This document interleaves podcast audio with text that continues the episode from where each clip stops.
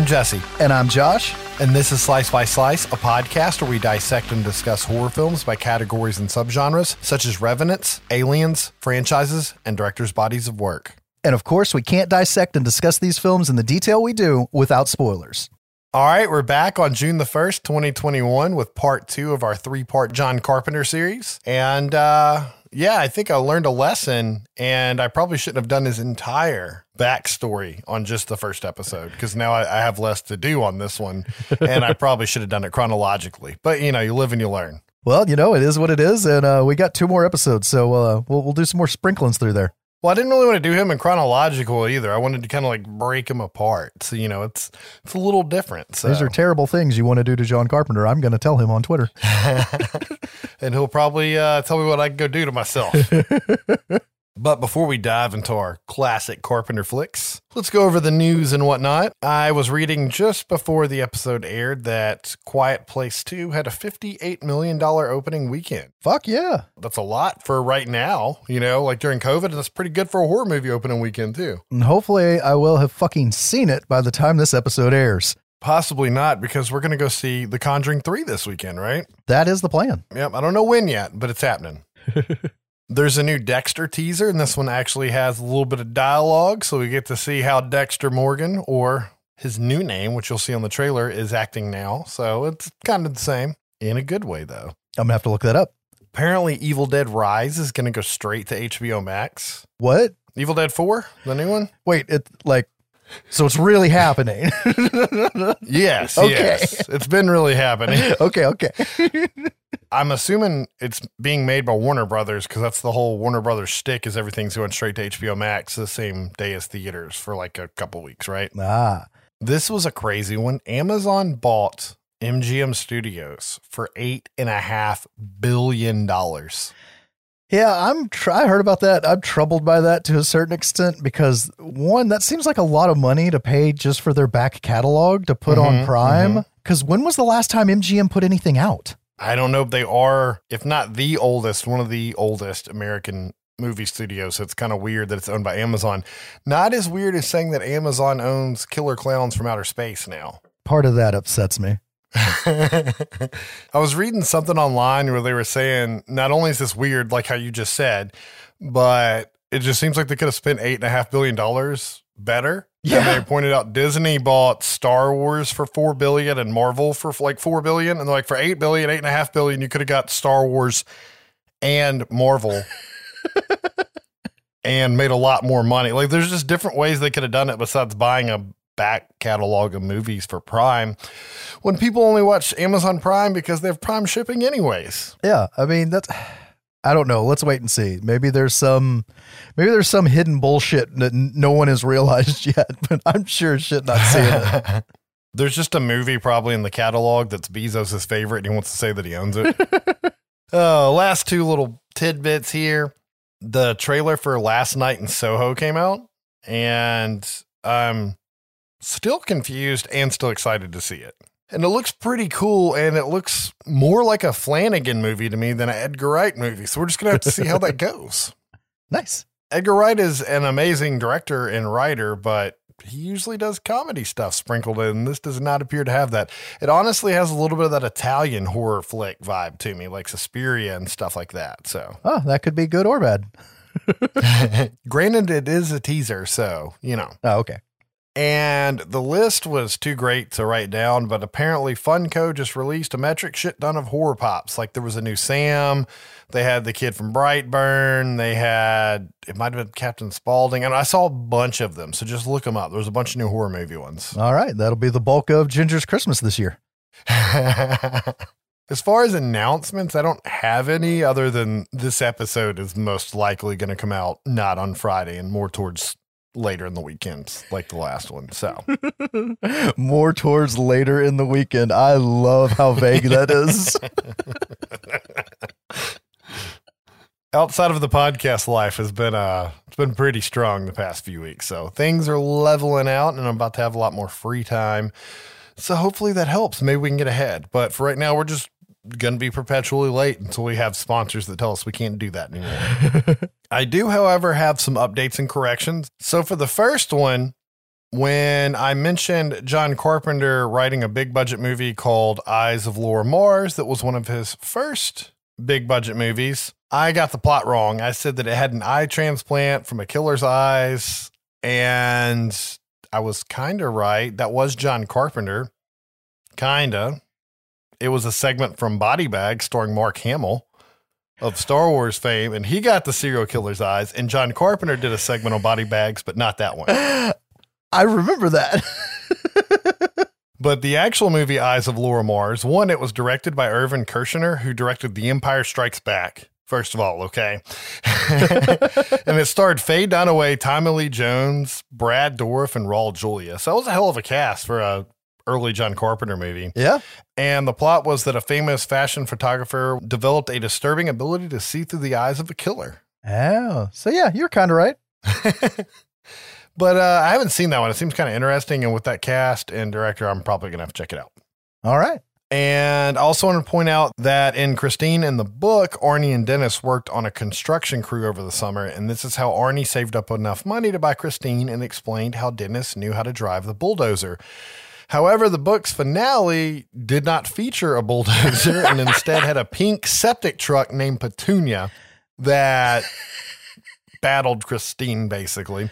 And Stephen King's idea was for the final battle to be two powerful ladies duking it out. And in the previous episode, I had referenced that in the movie, Dennis had done construction prior. And I think I was thinking of parts of the book, or maybe it was a, one of the 25 deleted scenes, but I do not believe they actually said it in the released version of the movie. And I just kind of put a bunch of facts together that I knew from outside of the film. Okay. Now the book's short, right? It's not that long. Okay. It's not like The Stand. a few things are. I'm I'm now halfway interested in reading it because I I want to I want to read Petunia duking it out with Christine. That sounds awesome. How much cocaine was Stephen King on, you think? Not as much as he was on Maximum Overdrive. this is an interesting note. I believe this was from your movie, Josh, but I think you said something about 27,000 hours. Oh, I'm right? Like, so- I, I guess that was the thing. I really meant to go back and check this and totally fucking forgot. This is great. So that's 3.08 days. No wonder that motherfucker lost his shit. so that's how long it would take for the thing to take over the earth, right? All right, now we know. And for the last bit of housekeeping, what we watched, I'm sure I watched more stuff than this, or maybe I didn't. I've been busier than hell. But I watched Army of the Dead and Cruella. And I was just going to say Cruella really quick because I know Josh hasn't seen it, so he's not going to have any response. was kind of like the PG 13 version of Joker with Joaquin Phoenix.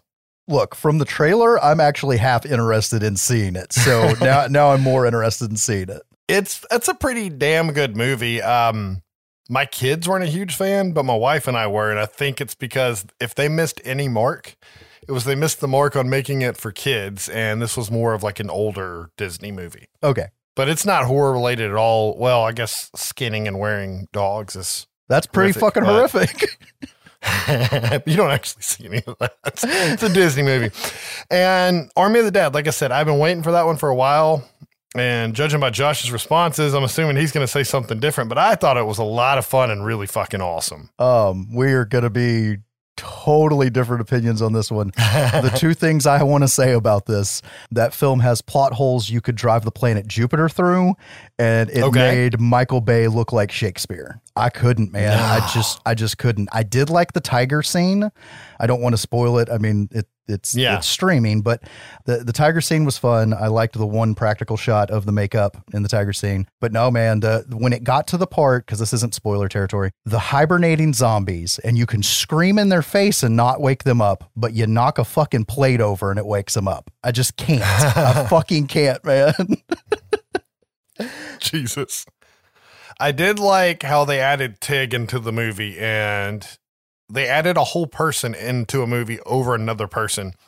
And it still looked better than Superman's mustache in the Joss Whedon cut of Justice League. Yeah, they did a pretty good job on that. There's some shots where you can tell they were pickups because it's like, why is this always a tight shot?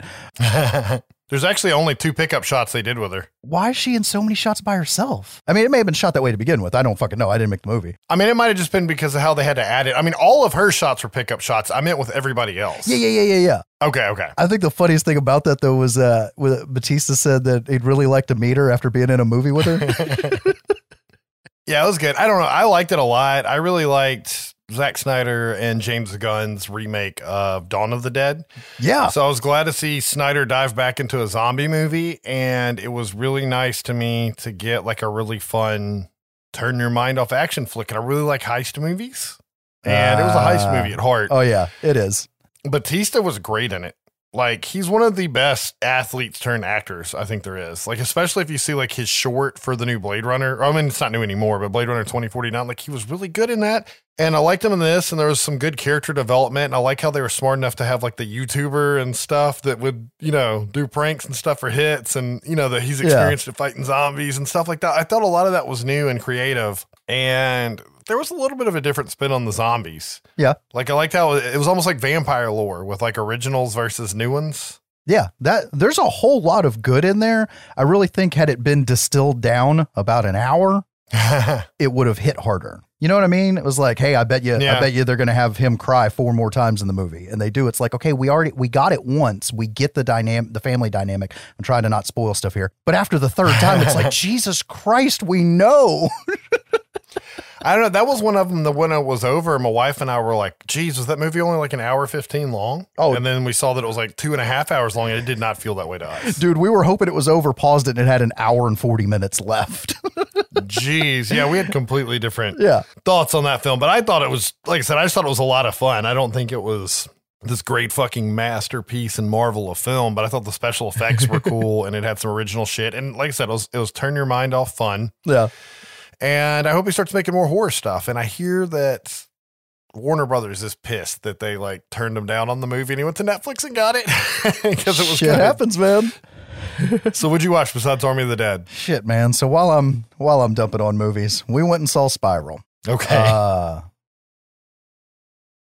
all right. So the other stuff that I've watched, no, I mean, I like Chris Rock. He couldn't carry the movie. The way his character was written, can't carry the movie. okay. How was Samuel L. Jackson in it? Samuel Jackson is okay, but his character overshadows Chris Rock's character. Because it's Sam Jackson, I man. He does that. Even with what little bit he is in the movie, Ginger and I both pegged the baddie maybe 15 minutes into the movie. She's pretty good at that usually, but you're not. So that scares me. That's uh, exactly. And she woke I don't me mean that as an insult, but you know, she actually woke me up during part of the film. This is in one of those like big 100 foot not like full blown IMAX, but like big screen Atmos sound. Limax. Yeah, yeah, yeah. Limax, not not quite IMAX. It's the Kmart IMAX. but yeah, man, she actually had to nudge me like uh, out of a lull. Um, I don't want to stay stuck on that one for too long. I'm gonna go see it still. I might wait till it comes home now, even though you guys told me not to watch it. But I feel like I should watch it. I do hate that I missed us doing the Saw franchise before the new Saw movie came out, but eh, I Eh, guess it is what it is. it's been a hot minute since I watched the Saw movies, and this felt it felt so removed. Like not even. Anyways, too new, too new. We could talk talk, Okay, talk more about it once you've seen it. The Nevers. Did you finally watch it? Yes. Now I'm not gonna lie. I fell asleep for a few episodes. At the beginning, right? First couple, probably. No, it was actually more towards the end because I know I was awake for all of the last two episodes, which were very Okay. important episodes. yes. I just say from three on is where it started to just get crazier and crazier in a good way. yeah, it's fucking fun. I already want another season. That's only half of the first season, by the way. Oh, that's only half? Yeah, they had to stop filming because of COVID. Oh, fuck. Well, that's bad, but fuck yeah. That means more sooner, right? Correct. We're at least, uh, and even if they don't renew it, we're still going to at least get this story finished. Now, it's supposed to be a 10 episode season. And since they had to break it in half and swap, you know, directors and writers and stuff halfway through, basically, they're going to make it six and six. So it'll be 12 episodes total. So we actually get two more episodes out of it. So even if they don't plan on renewing it, if they go in knowing that those six are going to be the end, I feel like they could tell us an awesome story. And if they do get it renewed for a second season, I hope they don't like stretch it too thin because I could see you doing that with this story. Yeah. Real quick, one last one, just because it's funny how we saw it. Fried Barry. Oh, okay. It had been on our watch list. It was a short, and then dude promoted the shit out of his short and then got a full length made out of it. And it's about a guy who gets abducted by aliens and then comes back and does a bunch of drugs and bangs a bunch of hookers. And yeah, that that, that really is the gist of it. I didn't have a verbal response. Josh was just reacting off of my face, which I wish I would have verbally stated, but I don't think I can go back and do that now. The only thing that made it watchable was watching it on uh, Last Drive-In with Joe Bob Briggs. So at Okay. least at least the movie was broken up by him. So yeah, it's there's really no point to the movie, and there's some shock value shit in it. There's no story. There's no substance. There's eh, hard pass. Sounds like something I would have skipped anyways. You know what? That's a lie. There's there's a there's a bit of a story to it, but it's the guy who made it does a bunch of music videos, like that's his career. And and Joe Bob even says the movie really just feels like a bunch of music videos all strung together with a movie title on it. And that's what it feels like. Well, I guess on to the movies. So I'm going to start with 1980's The Fog. The movie was directed by John Carpenter. Duh. I don't think I have to do his filmography again. No, no, no. And it was written by John Carpenter, like most of his fan favorite movies, and Deborah Hill, right? Who wrote Halloween 1 and 2 with him, as well as produced a lot of his earlier movies. And I just want to say, I don't feel like Deborah Hill got as much credit as she was probably due over time. If you think about like how much shit she did, she co-wrote Halloween, you know, she helped him through Halloween 2. Hell, they were dating during Halloween. Yeah. And then they broke up and he married Adrienne Barbeau and then wrote her into this movie and they had to work on set together. Like stuff like that's kind of odd. And and Deborah Hill was just like always by his side working on these movies that were fantastic and still known to this day. And everybody talks about John Carpenter, but you don't hear people talk about Deborah Hill making them as well. And I think she was one of the earlier female famous producers too. Yeah, I, I totally agree. And she should get lots of credit for what she did. Did you read about what Carpenter did about having her and Barbeau on set during production of this just to make sure it was chill? No, I just heard it was chill. I guess there was extra precautionary measures taken. He made Adrienne Barbeau stay in a separate hotel because he's like, I don't want anybody thinking Huh. this is me bringing my new girl in and giving her everything. Like, we're here to fucking work. Yeah. And did it for Deborah Hill. Like, no, because she was on set, and it's like we're all just here to make Yeah. a movie. Let's let's not make it anything that it's not. And that was really cool of him, and that was really cool of her, and for all of them to just get along and make a movie. And let's be honest, even if he did write the part specifically for his wife, she was the perfect person for that role, I feel like. Oh yeah, for all eternity, she is the horror fucking DJ. and I think honestly, when he was writing the movie, he had the idea for her. And then they met and started dating and got married, if I if I remember correctly. But I wasn't really going into John Carpenter's love life that much. I guess I could have to have more backstory on this episode, but I didn't do any of that. But speaking of the cast, let's just go ahead and start with Adrienne Barbeau. She plays Stevie Wayne, infamous radio DJ, as Josh put it. And she's been in so many movies, like everyone I'm about to say. But just to point out a few that always come to mind Swamp Thing, Escape from New York, and Creepshow. yep, And of course, she's done more than genre flicks, but hey, we like to talk about genre flicks here. it is what the podcast is about. this movie also has a woman by the name of Jamie Lee Curtis that you might have heard of, who Um, plays Elizabeth. Sounds a little familiar. Was she? uh Didn't she do some independent film or something? Yeah. she was in uh, the most successful independent movie of all time until Blair Witch came out called Halloween. Oh yeah, that one. And yeah, yeah. And Prom Night and Terror Train and Scream Queens. And I always think of True Lies. But so many other films. I love that movie. It's just hilarious. We got to find a way to cover that one day just so we can quote it a bunch. this one's interesting. We also have Janet Leigh in the movie as Mrs. Williams, who's Jamie Lee Curtis's mom and a classic, famous actress. But as far as this podcast is concerned, we're just going to go with Psycho. Yep. Right? Everybody knows her from Psycho. Yep. This one is always a pleasure to see. Tom fucking Atkins. Thrill me. I knew I was going to get that or a Miller time out of you. Yep. And I don't know if you paid attention to his character's name in the movie, but it's Nick Castle. Yes. That's some funny shit. Well, it's like the little kid in Halloween. Tommy Wallace is one of Yeah. John Carpenter's friends and producers on the movie and directed Halloween 3 and all that. I mean, it's crazy. Yep. But as far as genre flicks are concerned, Maniac Cop, Escape from New York, Halloween 3, Night of the Creeps, I mean, he's Tom Atkins. Yep. I want to hang out with him. he's on that list. I was watching um In Search of Darkness Part 2 and he's on there talking and he's still like even older, like just smiling and cracking jokes. I'm like, man, he'd, he'd be fun to hang out with. I got to find time to watch that. and I got a couple other people I'm going to bring up, even though they're not main characters, just because they're going to be a reoccurring trend over this episode and the next episode. And they're always a pleasure to see. And that is Charles Cyphers as Dan, who was also in Assault on Precinct 13, Escape from New York, but he's also Sheriff Brackett in Halloween 1, 2, Halloween 2018, and in Halloween Kills. Yep. Yep. So we had to bring him up. This isn't my favorite role out of all his roles. He's kind of creepy in this one, but I always like seeing him. And then we had Nancy Kyes, but I guess she was Nancy Loomis at the time, which is probably where Dr. Loomis got his name from, as Sandy, but she was also in Assault from Precinct 13, Halloween 1, Halloween 2, and then played a completely unrelated character in Halloween 3 as Tom Atkins' ex wife. Weird. she didn't act very much. If you look, she only had five or six credits, and they were all Carpenter Wallace flicks because she's. I don't know if her and Tommy Wallace are married or if they're just like been together forever, but I think they have kids and everything. But okay.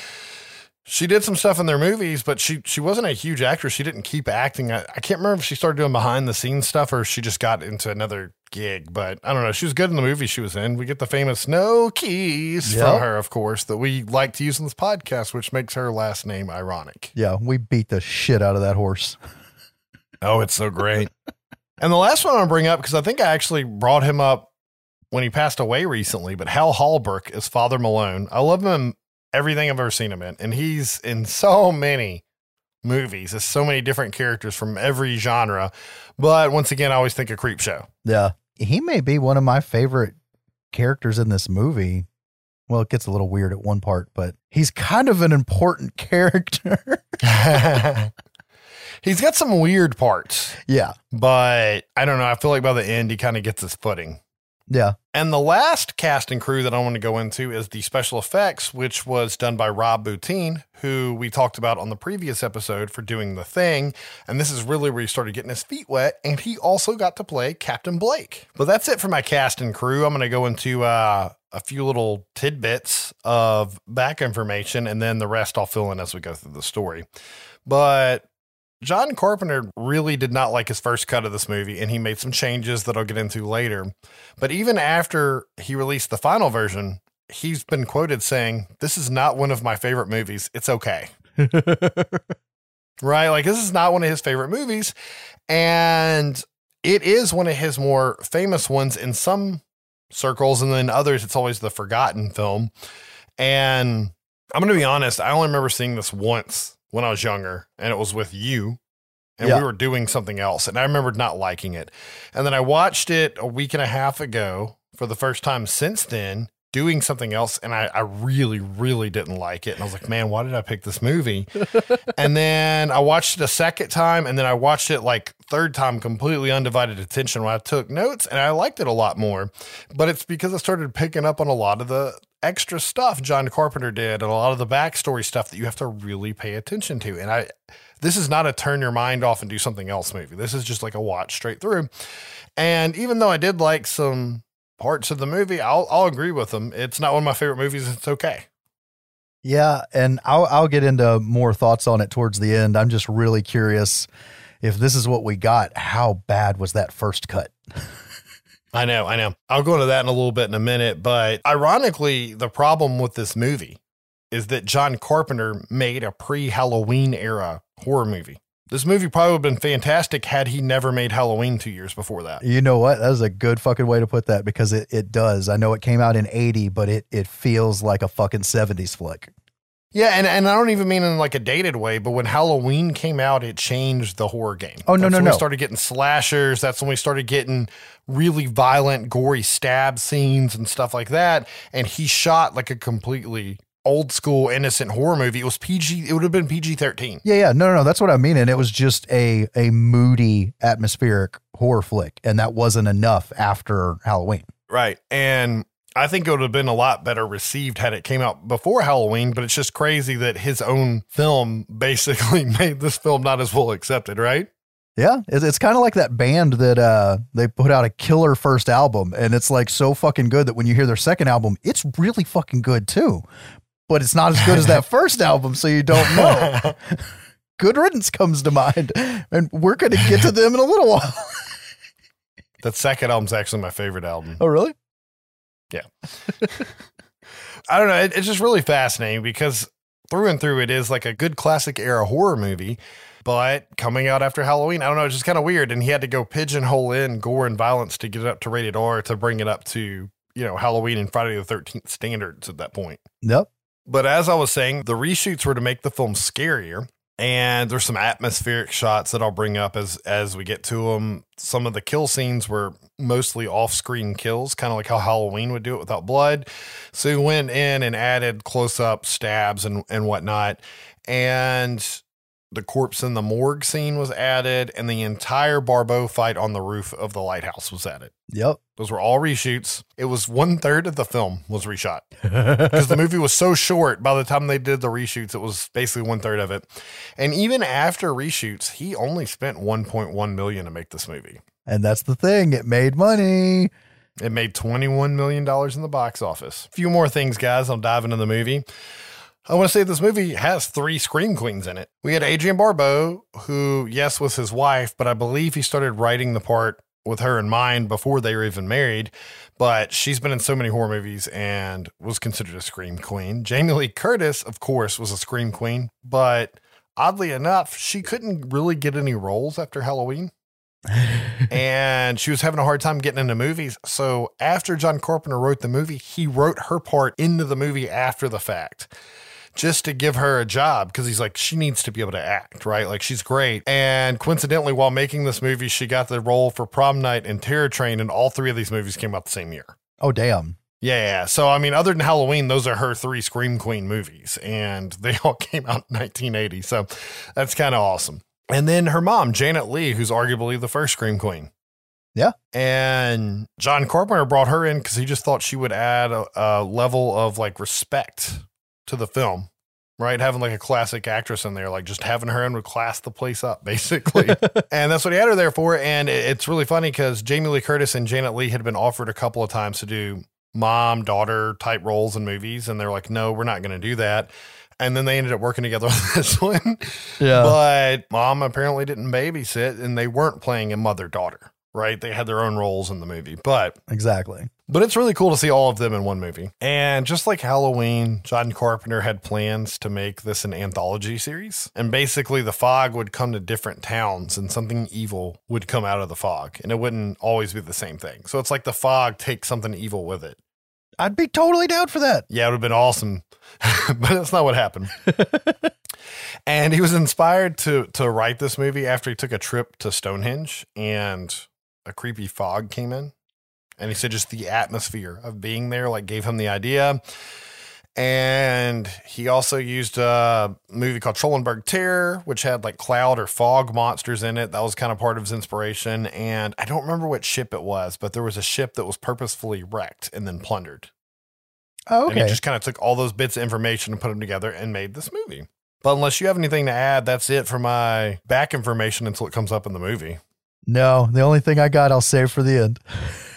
all right, well, here we go then. We start off with Is all that we see or seem but a dream within a dream? Edgar Allan Poe. So we got a Edgar Allan Poe quote right off the bat as the, it's not the title card, but it's the first thing you see. And I'm pretty sure that was probably Deborah Hill's doing because I've seen in several interviews where she said that she's always been into horror and she names like old 50s horror monster movies she was into and Edgar Allan Poe, right? So as an Edgar Allan Poe fan, I bet she she put that on there for the like title card for lack of a better term. But then we cut to the opening scene where we hear the sound of a ticking clock as a pocket watch basically appears like it's floating in thin air. And then the camera pans out and we figure out that there is an old sailor sitting around a campfire with a bunch of kids and he's actually holding the stopwatch and he's telling them a scary story. Cinematography's awesome. I feel like on this whole opening scene here is out of place as part of the scene feels. I liked how you had a clock floating in space. Oh wait, there's a chain on it. Oh wait, there's a hand holding it. Right. Oh wait, there's people here. It was really neat how they did that. They shot it in a dark warehouse and instead outside for that effect. Yeah, that part you feel like you're you're stepping into something, and that it's enveloping, and that's it's. God, ah, I'll wait till the end. And this was one of the additional scenes, by the way. This was not in the movie originally. This whole campfire scene. Okay. But what we learn is that it's 11:55 and just enough time to tell one more story before midnight. And at midnight, it's going to be the 100 year anniversary of the tragedy that occurred on the beach at Antonio Bay, the town they're sitting at, right? And the legend that we hear, or the scary tale, is that there was a clipper ship that was caught in a fog at sea and they saw a lighthouse. So they thought and headed towards the light and didn't realize it was a large bonfire on the beach. And of course, hit the rocks and the shore and crashed and sunk, right? Damn kids. Yeah. And the the sea captain telling the story likes to point out that it was a campfire much like this one. So it was done really well to creep the kids the fuck out. Yeah. But apparently as the ship crashed, the fog cleared out. Was the last thing he said in his story, and that's kind of important note. But we find out that this is the legend of Antonio Bay that sailors and fishermen tell everyone they meet, and that when the fog returns, there will be revenge coming, is the story, right? We then get an ominous bell. It's 12 o'clock, and then we get an odd pan up from the man into the darkness, and then it goes into the shore and title card, John Carpenter's The Fog. And that just kind of closes out that awesome scene with like a neat pan and, and going through town and stuff, right? Yeah. But after the opening credits, we cut to a church where we can see John Carpenter smoking and closing up for the night. Goddamn, he's even smoking in his cameos, man. I know, right? It's so weird seeing him without gray hair. He has said on multiple occasions that he regrets doing that scene. He he wanted to do it initially so he could see how it was from an actor's perspective to aid him in directing, and he said all he learned is how to direct somebody that acts very poorly. but I thought he was fine in it. He had a small part, and and I found it humorous, but apparently he didn't like it. But I thought it was pretty good. I was fine with it. But he goes in to tell Father Malone that he's done for the night and he's about to head home. And Father Malone tries to offer him a drink and tells him to come in at four the next day. And John Carpenter turns down the drink and says he'd really like to get paid. And the priest tells him, Well, why don't you come in at six tomorrow instead? And he's like, Okay, Father. And he leaves without getting paid. And I got a question for you, Josh. Do you think this was kind of like the real life depiction of how the Halloween royalties conversation went with Moustapha Akkad and John Carpenter? that may be. oh, so Father Malone decides to chase after John Carpenter, or I think his name's Beckett, because it's really funny. He's like, Beckett, Beckett. And yeah. he grabs his drink because he was pouring some booze. And he grabs that and his portable radio because he doesn't want to miss out on the smooth jazz from Stevie. And as he's heading for the door, he hears something cracking and he turns around and a giant piece of the wall falls on the table where he was sitting. And we see that there was a book hidden in the wall behind that, right? I just want to give a shout out to modern construction code enforcement. You guys save lives. but the book says that it's the journal of Father Patrick Malone, which was his grandfather. And one of the pages says April 30th, midnight till one belongs to the dead. Good Lord, deliver us. Dun, dun, dun. There's some more interesting things in this journal, but I'll get to that in a minute. But then we start getting some shots through town, and we can hear Adrienne Barbeau on the radio talking about it being the 100 year anniversary of their town. And the camera goes through the entire town, and it's creepy and empty. And this was one of the pickup shots. All of this was a pickup shot. We hear yep. phones ringing, bells dinging, glass shattering. There are large tremors happening. All the clocks start to mess up and freeze. Lights are going crazy. Machinery's going crazy. And just like she said on the radio, it's midnight, right? Like that's how the clocks all froze at midnight right then. So I guess we're to assume this happened the same time the sailor was telling the story, right? And that was part of what he added to make the movie creepier after he watched it. He he did that opening scene and he just had footage that he did of phones hanging off the hook like it's 28 days later, right? Like it was a lot of those kind of creepy atmospheric shots. If you think about it, there's a lot of scenes you see in the fog that kind of happened at the beginning of that movie that, that people always like give it a claim for. Yeah. But it, it was really neat and it, it did add to the atmosphere of the movie and it lets you know that something fucky's happening, right? Exactly. But we briefly cut to a house and we can see Nancy Kyes or Nancy Loomis or whatever she went by at that time. And she's looking out the window at all of the cars running in her neighborhood and the lights flashing and her dog's freaking out or the neighbor's dog's freaking out or something. And then her TV cuts on and it's on static. And then we just see furniture slide across the floor, poltergeist style, right? So, like, shit's really weird there. Yes, straight up poltergeist style. Actually, was this first? This was. Aha. But then we cut to the road and we see Tom fucking Atkins driving an old pickup truck and listening to the Stevie Wayne show as she talks about guiding them through the witching hour. And then he sees a hitchhiker. It's not any hitchhiker, though. It's Scream Queen Jamie Lee Curtis, right? And he picks her up and he shares his Budweiser with her. And she says that this is her first time hitchhiking and she wants to know if he's weird or not. And he says, yes, he is weird. And then she gets really excited because her last ride was really boring and normal. And he finds out that he's actually her 13th ride since she started hitchhiking last week. And Tom or Nick says, Great, I'm weird and unlucky. We'll see.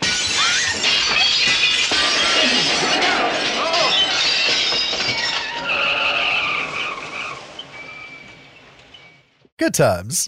yeah. I'm have a real weird problem in my notes because I originally only called every character by their real name because they're all so famous from horror. And then I started using their characters' names. So this is going to get real interesting. But Nice. Tom, Nick Castle, Jamie Lee Curtis, Elizabeth. Okay. Father Malone, I think I started that one out right. Somebody's gonna be in and out listening to this shit and like, the fucking shape? What is this guy talking about? and I also want to point out that the radio is playing smooth jazz anytime we do not hear Adrienne Barbeau speaking, and it's because that was way cheaper to get generic smooth jazz than to pay the royalties for rock songs. Ah, it worked. John Carpenter, king of the low budget flick, man. but we cut to the radio station, which is in a lighthouse, which I think is kind of cool.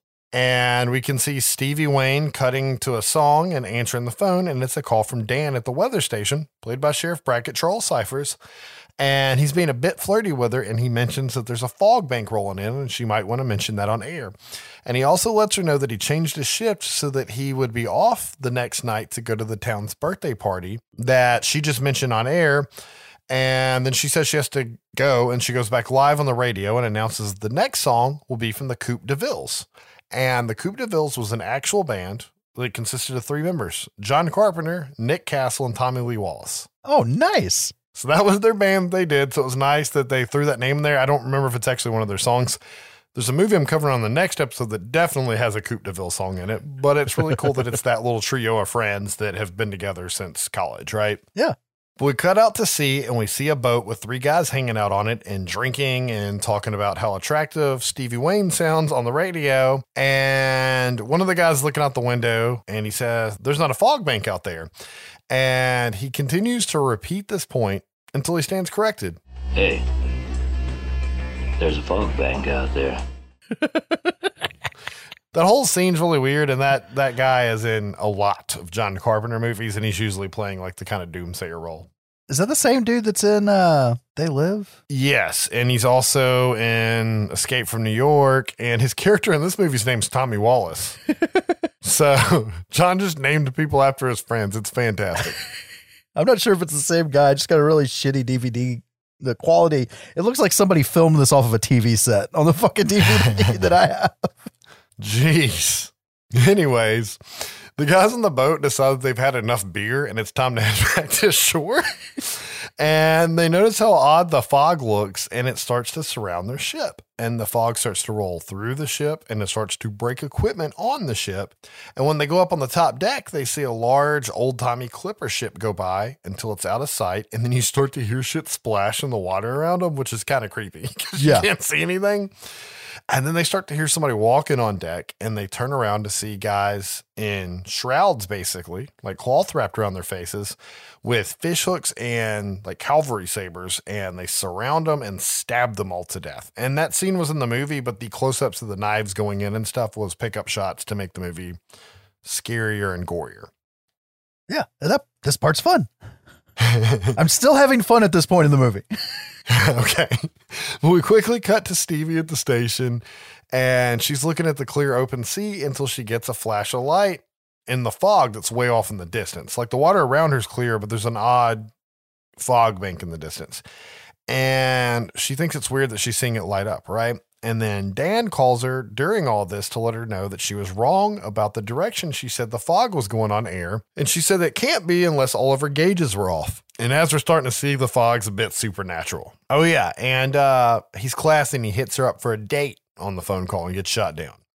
We cut to Nick and Elizabeth, and we can see that they have clearly hooked up at this point. and we get a little bit of information on her backstory, and they're flipping through her art book where she's been drawing things on her, her journey, right? And they're interrupted by someone beating on the door with a hook. And Nick goes to open the door where we can see fog coming like around the door, right?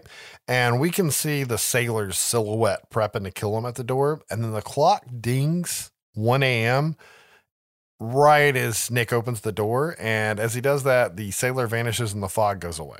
So they're only here from 12 to 1. You got one hour, buddy. and there's something not explicitly stated in the film. I'll bring it up later, but it, it kind of develops a little bit of a plot hole in this movie. But I'll wait till we get further in so I don't make it entirely confusing. But back to the clock breaking and everything with Nick, we know for a fact that it was actually 1 a.m. and not just the clock messing up because we hear Stevie on the radio saying that it's 1 a.m. and time for her to sign off. Right. So this all goes back to the story we heard at the beginning. The next day, we see Stevie's son on the beach with a fishing pole and he thinks he's found a gold coin on the shore down by some rocks yep. until a wave splashes on the gold coin. And when the water goes away, it's a piece of driftwood that says Dane on it and he grabs the piece of driftwood or sign or whatever and he runs home to show his mom what he's found. And of course she's very excited to be awakened at the butt crack of dawn after pulling an all-night shift. I love you. Sometimes you're a real pain. This is one of those times Something else of note, though, is as her son was running into the house, the camera did a pan through the house, like one of those classic John Carpenter, you know, yeah. glides through. And we can see that there was a father in the picture when Andy was a baby, at least. And I'm assuming that he he possibly passed away, is what happened, and not that they split up. And we can see that Stevie and the dad worked at a radio station before, and it was probably in Chicago because earlier when she was looking at the water, she said, Well, at least it's not Chicago, right? So yeah. either her and her husband split up or he died and she left Chicago to start a new life. And we also see a newspaper clipping that says that she bought the local radio station, KAB, and she's now the owner and DJ. Yep. So we got all of her backstory and like a, a, a glide through the house. but we cut to the docks and we see Nick and Elizabeth looking for Nick's buddies that never came back to shore that night. And he lets the dockmaster know that he's gone out with them plenty of times. And they've never gotten so drunk on the boat that they forgot to come back, right? and he wants the dockmaster to contact the Coast Guard, and he says he's going to talk to someone into loaning him a boat or whatever, so he can go look for his friend's boat, the Seagrass. And Elizabeth decides she's going to stick around a bit because originally she said she was headed for Niagara Falls, I think, or Canada or something. I don't remember exactly what she said. Vancouver. And she was only going to be around for a day. Vancouver, thank you. And they were basically just hooking up for the night, and she was going to hitchhike her way on out. But now this has gotten interesting. She wants to stay, and right? she's going to draw penis number thirteen.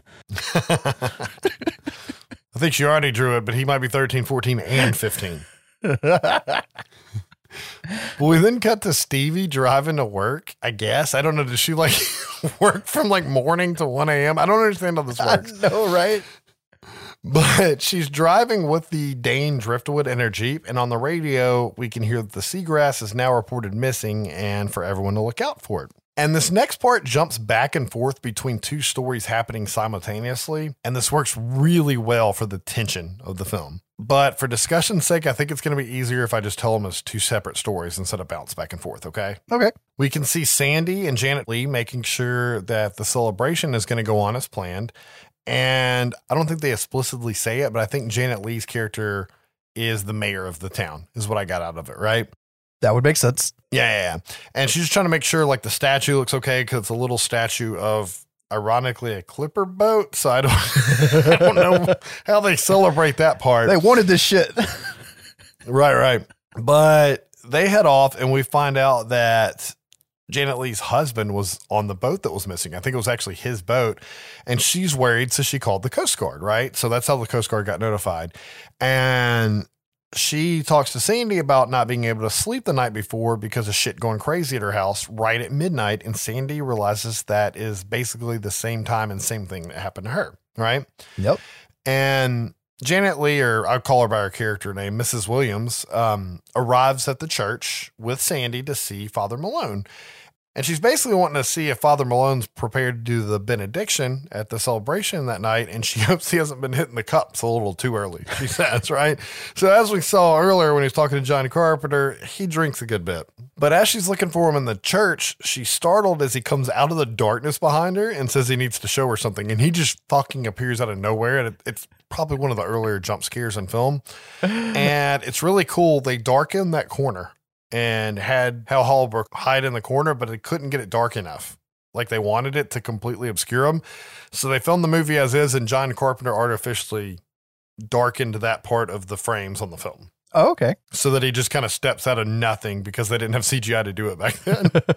it's kind of neat though. A fake ass jump scare, but kind of a good one. But Father Malone takes him to the book that he found and he starts to read it to him. And we find out that Captain Blake was a wealthy man from a leprosy colony and he came to ask Father Malone for aid.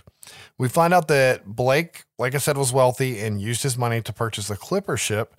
And he's got a group of lepers living on there, and they want to move to the shore near the area of Antonio Bay. And they're asking for permission to like pay for the land and move down there. And Father Malone said in his journal that he was torn between compassion and knowing that a leper colony would be right down the road. Yeah, it's fucked up. Yeah. And Father Malone and the founders of the town decide to take Blake's gold to turn their colony officially into a township because I think they were on ships that came and, and found the area, right? And that's why they have the clipper boat basically as their statue, not necessarily for this boat. But they decided to take the money for the town and kill Blake and all of his people to prevent a leper colony from happening near them, right? All fucked up. This is sounding a lot more like they live. Because this is taking the have nots and uh, fucking them over while making them think that they're giving them something. Yeah, yeah. It's called life. but something else that I want to note is I think it's this scene. There's a couple of scenes with Father Malone in the book, but I'm I'm pretty sure it's this one. He's reading one page but not the other, but both the pages are written on. And have you heard the story? No. You got to pause it. It's not on it long enough for you to actually read it, which makes this funnier. Okay. There's a lot of random shit on the page, but uh, just two of the main ones that stick out. My college education to work writing this dumb shit for this fucking movie prop. it's written on the page. And the classic, it's time to bring the nude girls with big tits, tattoos, and shaved beavers. That was, now that's progressive. yes. It's like, what the fuck? They actually wrote that on the page. Can you imagine like a classically trained actor like Hal Holbrook holding this prop? And he has to read this one page, and you know he glances at the other one, and he's like, "What in the fuck is that?" like you know that had to happen, right? Well, oh, yes, number one. Number two, remember when you'd get in trouble at school and your teacher couldn't give you any constructive criticism? It would just make you copy out of a book and you'd get bored and just start write, making it look like you're writing. That's what I'm picturing here. But at least this has got fun shit that they wrote. That is Crazy fucking crazy, but- man. I'm going to have to try to go back and, and see if I can actually read that shit on the DVD. You can find uh, still shots on the internet where people took of it. That's like one of the crazier Easter eggs about this movie. That is great. I remember we used to like to pause like old VHS movies and try to read shit. I wonder if we would have done it to that one had we watched this movie more, if it would have just kind of snuck past us. Maybe. Maybe we should have been told about dude going full frontal in uh, Teen Wolf sooner. We would have found that too. Wait, what? You don't know that? Oh, and the basketball game in the background, right? Yep. they didn't realize it till DVD and had to scrap a production run and re-release it. Anyways, Anyways, is right because I've gone so far off of target. But I, I think we were at the point where the townsfolk took Blake's money and was going to let him die, right? So there wouldn't be a leper colony down the street. yes. But the next day's entry on the boat, from what Father Malone says, because he didn't actually read the page, is that the deed is done. And basically, they set up a fake fire on the wrong spot in the beach because they're supposed to leave a large bonfire to guide the ship in, right?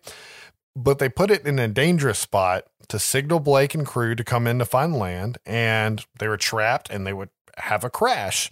And a heavy fog came in as the boat was coming in, which made it a lot easier for this deed to be done, right? Because it, it hid that they were leading them into dangerous waters.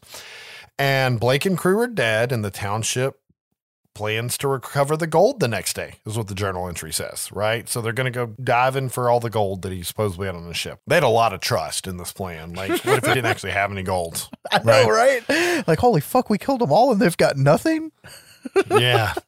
But Father Malone, our Father Malone, the, the present one at this point in time, says that the celebration tonight is a travesty and that they're all honoring murderers. And he is accurate on all accounts. Yep. And Sandy and Mrs. Williams want to know where he found the book, and he says it was in the wall. And it was right here where it came out at midnight last night. And they realized that's when shit got real at their houses, right?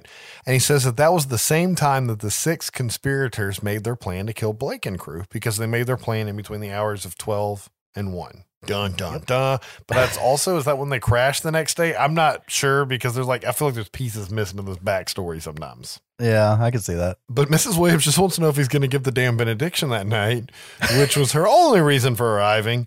And he just keeps talking about they're all cursed. And they decide he's just too weird and they leave, right? They're done with this.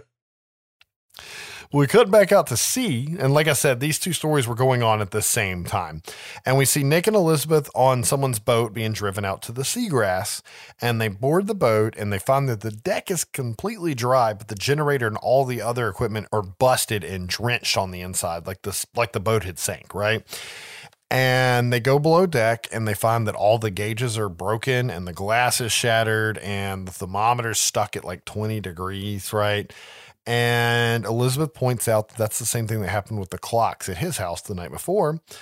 And Nick thinks it's all really weird. He's like, something cold got in here, but I don't understand why everything's wet, right? But they find all the quarters are thrashed, like they were ransacked, and everything looks like it had been soaked in water, but the boat hadn't sank, right?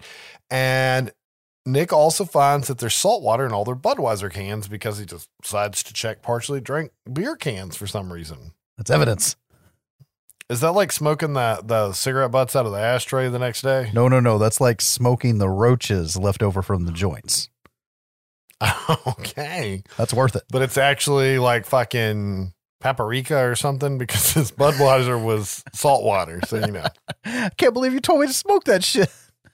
yeah, that's what I was thinking of. I could, oh, it's nutmeg and oregano. I fucked up my own joke, but you somehow still got it. So it works out great. Yeah, see, see, see the important shit I actually remember. but Elizabeth and Nick start to have a heart to heart. And she says that weird shit didn't happen to her until she met him. And Nick tells a story that his dad told him about being out on a fishing trip one time and seeing a boat headed right for him. And his dad and mate tried to radio the boat and they got no one. So they then parked next to the boat, went aboard, and found the boat was entirely empty, but there was food on the table right? Like there had been somebody there. And his father says that he had found a gold coin and he put it in his pocket and took it home. And when he got home, he told Nick the story and he reached in his pocket and found that the coin was gone. I'm assuming his dad found a boat that Captain Blake's crew had hit with the fog before out at sea, maybe. I don't know. I could go with that. Maybe that was to hint to the fog for the anthology series. Who knows? But it kind of gives Nick some inside perspective of everything, right? But as all this is going on and as he's telling the story, we can see that there's a cabinet knocked askew next to Elizabeth, and we can see that like the slide on it starts to move and starts to open. And when it finally gets to that point, it pops open and it's so sudden it's like a jump scare, right? Like you have a little bit of a sting with it and whatnot. And you're starting to think that the weak jump scares are becoming a little too plentiful in this movie and that they need to stop. And it's because you had the Father Malone in the dark. You had the radio buzz earlier, the Jamie Lee Curtis grabbed. I didn't even bring that up. And you had this scene, right? And you're like, man, they really got to stop with the jump scares. And then bam, a fucking body falls on Elizabeth, scaring the shit out of her and everyone in the movie because you had now become numb to it and they got you with one.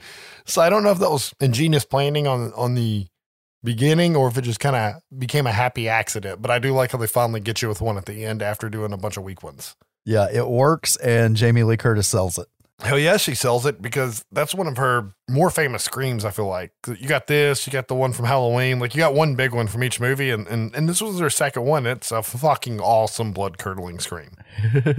She earned that title. But we cut to the lighthouse, the KAB radio station, and we see that Stevie's arrived at the station and she heads in for work with the board that says Dane on it. And I guess she's the only DJ there because there's just pre roll running, right? Like pre recorded DJ talking. It's a guy. I don't know where she got it from, which is kind of odd because I think it was the guy that came on the radio about the boat being found by the guard. So maybe he does work during the day and then they roll footage in the middle. I don't know. Uh, but that is pretty common back then because with uh, my dad being a, a DJ for so many years, th- back then that was literally part of it. Like you had to record all the spots, you had to record all the commercials, and you'd have X amount of DJs at one station and they would all work on different shit. So you'd play your own pre recorded shit during your shift sometimes, and then uh, you'd be playing other people from the night shift who recorded Okay. some shit for them. So that was totally the norm back then. And then you come in with breaking news, and he probably leaves a little bit of recording rolling for her to come in for her shift, right? Yep. But she comes in and she sets the board down on top of, I don't know, it's like a rack of tapes or something, right? Yep. And she starts to drink her coffee, and we see that the board starts to have water pouring out of it and running down, right? She doesn't notice it yet until the water runs into the portable radio that she was carrying so she could listen to the show as she walked in, which I thought was kind of odd. But the water rolls into that radio and it starts to say some crazy shit about killing them all. And it's in a really creepy, evil voice. And we can see that the board now says six must die on it instead of Dane. And then the board bursts into flames and she grabs the fire extinguisher and puts it out. But when she puts it out, it's not burned and it just says Dane on it. Yep. So it's kind of like she's going crazy. See, and this is the part where the movie lost me a little bit. Now I'm back. I've had two cool things happen back to back. Okay. Okay. I'll keep trying. I'll keep trying. So she calls her son and she tells him she wants him to stay in the house and not leave and not to pick up anything else he sees on the beach. And tells him to just hang with the sitter for the night and that she loves him and she's going to have to stay because the show must go on, of course, right? Yeah. You see how many fucking steps she walked down? Of course she's going to stay for a fucking shift. we cut back to Nick Elizabeth and they're taking Nick's friend's body back to shore. And he wants to know how a man can drown without being wet. And he says that he had seaweed and water on him and in him, but he was in the bunk in his bed, right? Like it doesn't make any fucking sense. So they take the body to the morgue at the hospital, and the doctor says that the eyes are missing, the lungs are full of fluid, and all sorts of other shit are crushed on his body. And the doc wants to know what happened, and Nick explains that the boat was covered in rust, like it had been soaking in water, but it was fine.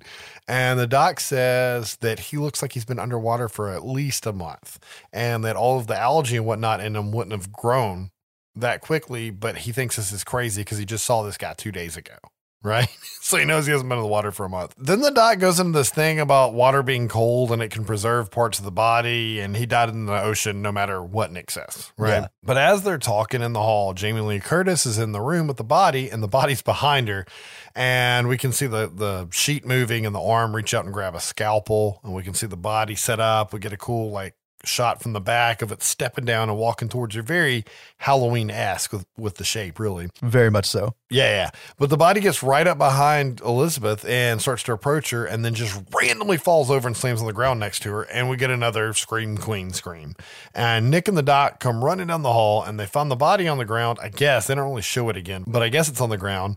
And we can see the number three carved on the floor. And then they hear the foghorns and they start to see fog rolling in and we get some creepy additional footage of the town as the sun sets. And I'm sure that was part of the reshoots. I know the whole morgue scene was.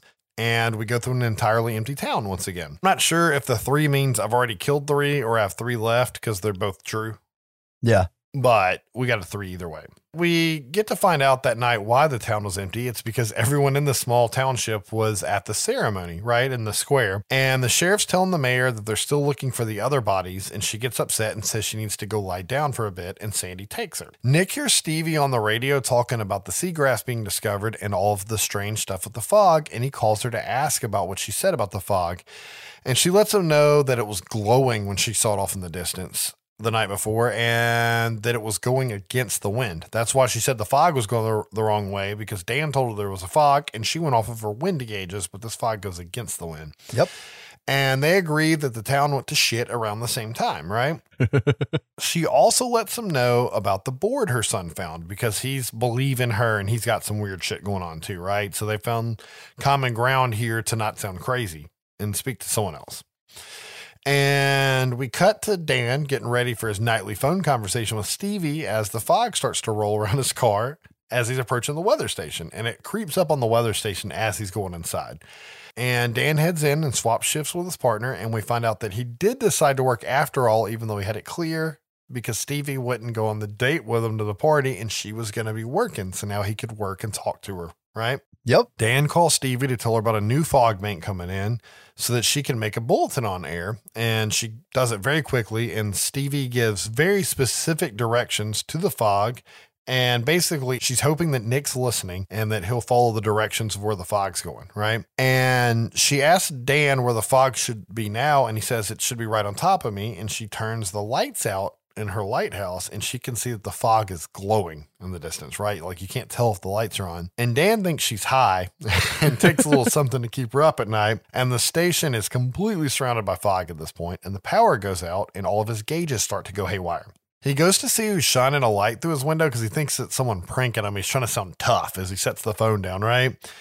And someone's beating on the door and he opens the door only to find it empty and he turns back to yell to Stevie on the phone that there's nobody there right as Captain Blake appears behind him grabbing him and killing him and Stevie hears the whole thing go down right Just a normal phone call. and at this point I'm going to go ahead and call the third act Yeah. because it goes pretty fast from here we see the mayor's up from her nap, I guess, giving a speech and thanking the hundred people who sacrificed all to found their township, which I don't know what version of events she has. I don't think she's talking about the leprosy colony, right? And maybe they do have the story of Captain Blake's ship going down. They just left out the leprosy part, and you think there were other members coming to join the town. Maybe who knows what spin they've put on the story at this point. Yeah. But we hear Stevie go on air and she starts calling for the sheriff to call her immediately for an emergency. And an officer goes and grabs the sheriff and he goes to call her from a payphone. Which we haven't explained this on air for a while. There were a bunch earlier in in the town shots that was empty, but they were a box with a phone in it, and you would put money in and you could call people. Yeah, yeah. And there was this book that was like bolted to this thing with a cable on it that had phone numbers in it. Oh, we haven't done that one in a while, so that was that was something. the fog starts to surround the phone lines outside and takes the phone lines off the pole, basically. Like the fog rips them off so the sheriff can't hear what Stevie's saying. Yep. We can then see the fog surrounding the substation and it takes out all of the town's power right as the people at the celebration are lighting basically like vigil candles to go walk and see the statue, right? And Sandy and Mrs. Williams look at each other like they know something's up. Because I'm guessing it's in between 12 and 1 at this point, right? yeah. And we see the camera bounce locations as the townsfolk are going to the new statue, and Stevie freaking out because she can't get her generator started in the lighthouse. And we see her son and his sitter are stuck in the dark at Stevie's house with the fog rolling in on the house. At that point, Nick and Elizabeth show up at Dan's office. It's a lot going on at once, but it's a bunch of quick cuts trying to tell a whole story here. And Nick and Elizabeth find that Dan's office is completely empty and of course, now Stevie's house is being surrounded by the fog. It's left the the weather station now, and it, it's moved over there. And the sitter wants Andy to go and close all the windows upstairs to make sure the fog can't get in the house. And we cut to Stevie right as she gets the generator started, and she goes back on air and starts to yell for her son to get out of the house and run. And he starts giving the address over the air, hoping that Nick or someone hears and can go rescue her son, right? Yeah. And we see the fog start trying to get through the door, and we can hear someone beating on the door. And we cut back to Nick, and he hears the cry for help on the radio, and he starts to head to the house. And then in the house, we see Andy go to hide in his room like he was told by the sitter, right as she opens the door, right? And he wants to see who's there. And she's like, just go upstairs. And as soon as he closes the door, she's just fucking slaughtered from behind by three of the ghosts, right? Yeah. And I don't know, it's pretty vicious stabbing on that scene. She just like vanishes in the fog. And you see that? That was probably my favorite kill in the movie. It bothers me that she's so smart that she's like, make sure all the windows are closed. Da da da da da da. I was like, okay, cool. She knows what's going on. And then once, is the house secure? Yes. All right. Let me open the front door. I think maybe she's starting to realize she's being paranoid. It was probably what it was. Yeah, maybe. She's old. She's like, it's just fog. Eh, she gone now. Murdering fog. Glowing, murdering fog. Yeah, yeah. Won't make that mistake again. But Andy goes and hides in his room, and we can see the fog under his door, and we can see light under the door where the fog is. And a hook starts to beat a hole through the door, and we think that Andy's done until Nick pops up behind him and busts out the window and pulls Andy out, saving his life, right? Good kidnapper. And I just want to work on the body count here. We lost three in the seagrass, and the babysitter would make four. Well, actually, five because Dan died. Yep. We've got five of the six people dead at this point. So who's the sixth? Oh, oh, I know, I know, but I'll let you tell it. I don't know because it's really confusing. Because, like, why was it going after Andy? It just needs a body. right? Well, yes and no. No, I'll get into that at the end. That's part of what bothers me. Okay. So we see Nick and Andy run to the truck and they get in as Elizabeth tries to take off. And we see Blake and crew start to surround the truck. And she has the truck stuck in a mud hole and she's trying to go and trying to go. And Nick tells her to put it in reverse because they're coming from the front. And right as she's about to get stabbed because there's no windows in the truck, 'cause they got blown out earlier. When he very first picked her up, she she manages to go in reverse and they narrowly escape, right? We cut to the town square and we can see that the sheriff wants to shut the event down due to the power outage. And Mrs. Williams says, Well, if we just wait another five minutes, everyone will have gotten through to see the statue and they can all just go home, right? Yeah. And the sheriff's like, Okay, but maybe you should go home. And she agrees and lets Sandy take her. And the sheriff's going to run the rest of the event. We quickly cut to Stevie apologizing for not being able to get to her son on air. And she hopes that someone did get to her son. And then she starts to cover where she sees the glowing fog moving through the town to warn everyone. And she's like, Leave the town. If you can't leave the town, go to the old church. And Sandy and Mrs. Williams hear this on the radio, just like Nick and Elizabeth do, as they're approaching the intersection that she says the fog's coming out. she's got a bird's eye view from that lighthouse, right?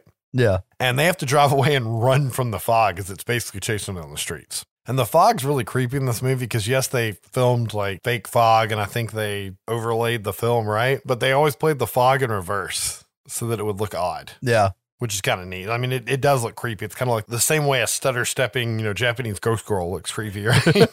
but as Nick and Elizabeth are driving away from the creepy ass glowing fog, Stevie is eerily in the background on the radio, just telling everyone to avoid it and seal their windows, right? And I really like how she's kind of like narrating while you have the score going in the background. And I'm going to be honest, this is one of my favorite synth scores of John Carpenter's. This movie? it's got some really awesome music in it. Halloween's my favorite favorite because he's got the stings in it and he's got like all the background ambience, but like the actual synth songs in this movie are fucking awesome. But she once again says if you can't get out of town, go to the old church down the road outside of town. And she says that that's the only place clear from the fog right now, besides being out of the city limits, right? So they all head that way in their separate cars. And by all, I just mean Nick, Elizabeth, and Andy in one car, and then Sandy and Mrs. Williams in the other. Yes. But they arrive at the same time and they run in to find Father Malone hammered. And Nick takes his booze from him and smashes it on the wall. And we can see that it leans on the journal that is left in the chapel, right? And they all head into the cellar where Malone's office is. And we can see the fog surrounding the entire church through the cellar window, right? And as this is happening, we get a really good look at the creepy ass fog and what it's doing from Stevie's point of view. And it starts to surround her tower now, too. And Malone starts to tell everyone about the curse again. And Nick believes him as Sandy and Janet Leigh still think he's crazy. Yeah. And Nick goes and gets the journal out of the chapel. But as they go through the journal, they're trying to figure out who the sixth person is. And Malone says that it's him. And Janet Leigh finds a page in the journal that says that the previous Father Malone stole the gold from the town and hid it in the walls of the church. And we can see a ghost hand break through the window. And they have to all start running and barricading the cellar window at this point, right? So the, the ghosts don't get through. But we cut to Stevie, and she can hear banging on the door to her station as the fog starts to roll in around her, too. And the ghosts start to break in there as well. So she also has to go and barricade her own door. And this is just like the scene earlier where I said it cuts back and forth on purpose for tension. Yeah. And I tried to write it as two stories, but I felt like this one was too fragmented if I did that. So we're just going to do the hard cuts, okay? Okay. But as Stevie's dealing with her own door, we cut back to the church where we see Father Malone and crew tear down more of the wall where the journal's being kept, and they find a giant ass solid gold cross. And we find out that old Father Malone felt bad about the blood money basically and melted the gold into the shape of a cross and hid it in the wall. And maybe that was his original payment or something. I don't know because obviously they had some gold to found the township still. Yeah. The ghosts start to really get in the window and they grab Sandy. And Nick and team have to go run and save her. And Father Malone takes this opportunity to grab the golden cross and head out into the chapel to sacrifice himself. And we now know he is one buff son of a bitch. Gold's not that heavy, right? Gold is very heavy. That's why they usually use lead Oh. in uh, with gold on the outside to try to sell it as gold bars. So that just from looking at it, that cross would weigh like a couple hundred pounds. It's just soft, right? I always think it's light because how soft it is. Exactly, soft soft metal but dense metal. But as Father Malone runs out into the church, we cut back to Stevie and we can see her running to the roof to get away from the ghost before they get into the room she's in. And she's peeking through the windows and she can see him shambling around inside. And they start to come for her, and she just keeps retreating further and further towards the top of the roof. One of the ghosts starts to climb up there towards her, and she doesn't realize it, but she's backing herself up to another one that's already standing up there, and it gets her in the shoulder with a hook. And she then slides down the roof towards the one that was climbing up to get her, and she pulls the hook out of her shoulder and hits him in the face, only to rip the blanket away, and we can see his rotted, leprosy infected skin with maggots and worms falling out of it, right? Yeah, good stuff. and she said this scene was very hard to do because she was actually sliding and falling down an incline the whole time to film it right. with Okay. the stunt actors and whatnot. And she said she basically beat the shit out of herself doing it.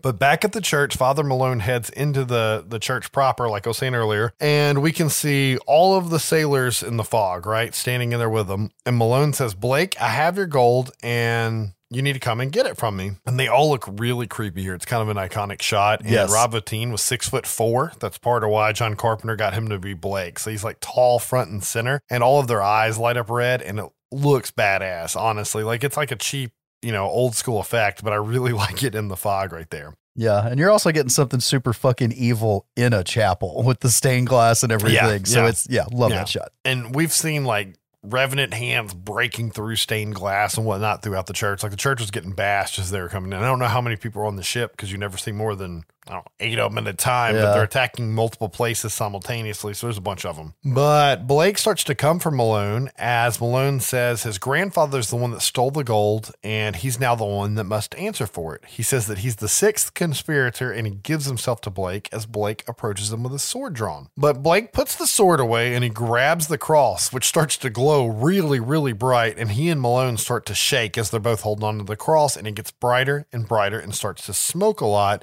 until Nick runs and pulls Malone loose, and we can see Blake kind of burn out with this bright light from the cross, and then the fog rolls away, and all of the other ghosts are gone with it. We cut back to Stevie, and we can see that her ghosts are gone now too, and the fog is rolling away from the station, and all seems clear for now. The church crew heads out to watch the fog leave as Nick has a smoke, and we can see the fog slowly rolling through the town until it's gone. And then we cut to Stevie, and we see her go on air and say, I don't know what happened to Antonio Bay tonight. Something came out of the fog and tried to destroy us. And in one moment, it vanished.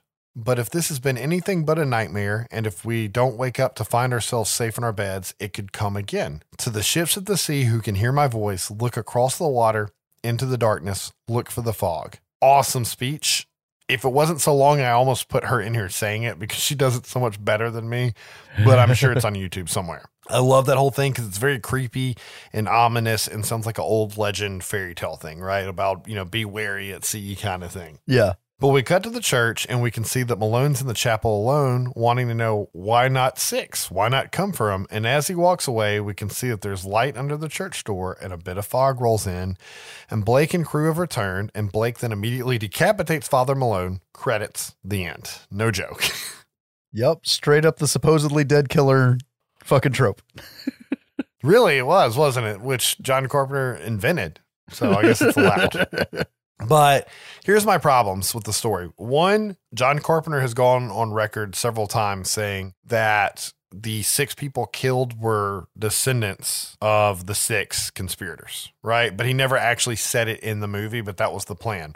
Okay. And I could see that I actually guessed and assumed that, right? Up until a point. You would think that, okay, it's going after Andy, and it's because Andy and Stevie are the sixth descendant, right? But it's also going after Father Malone, which we know he's one of the s- descendants of the six conspirators, right? Yeah, for sure. Right, right, right. So, like, that's the only reason why I could think it would go after Andy because Andy's related to Stevie. So, either one of them would work, right? But then Andy gets away with Nick and all them. We have the encounter at the church with Father Malone, but Stevie's also being attacked, which I could write off the Stevie thing as she's the one warning everybody where to go to get away. So, they're trying to stop her so they can get to Father Malone. Yeah. But it doesn't explain why they kept going for Andy right? So that's kind of like a, a plot hole to me right there.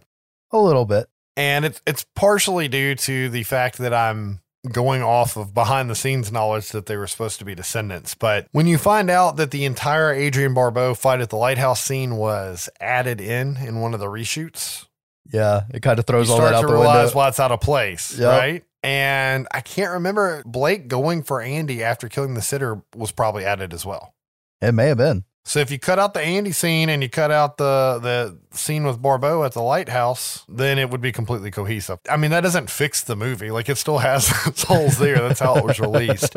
But I don't know. I didn't like this movie at first, but after watching it with my undivided attention, there's a lot of really cool backstory and legends here.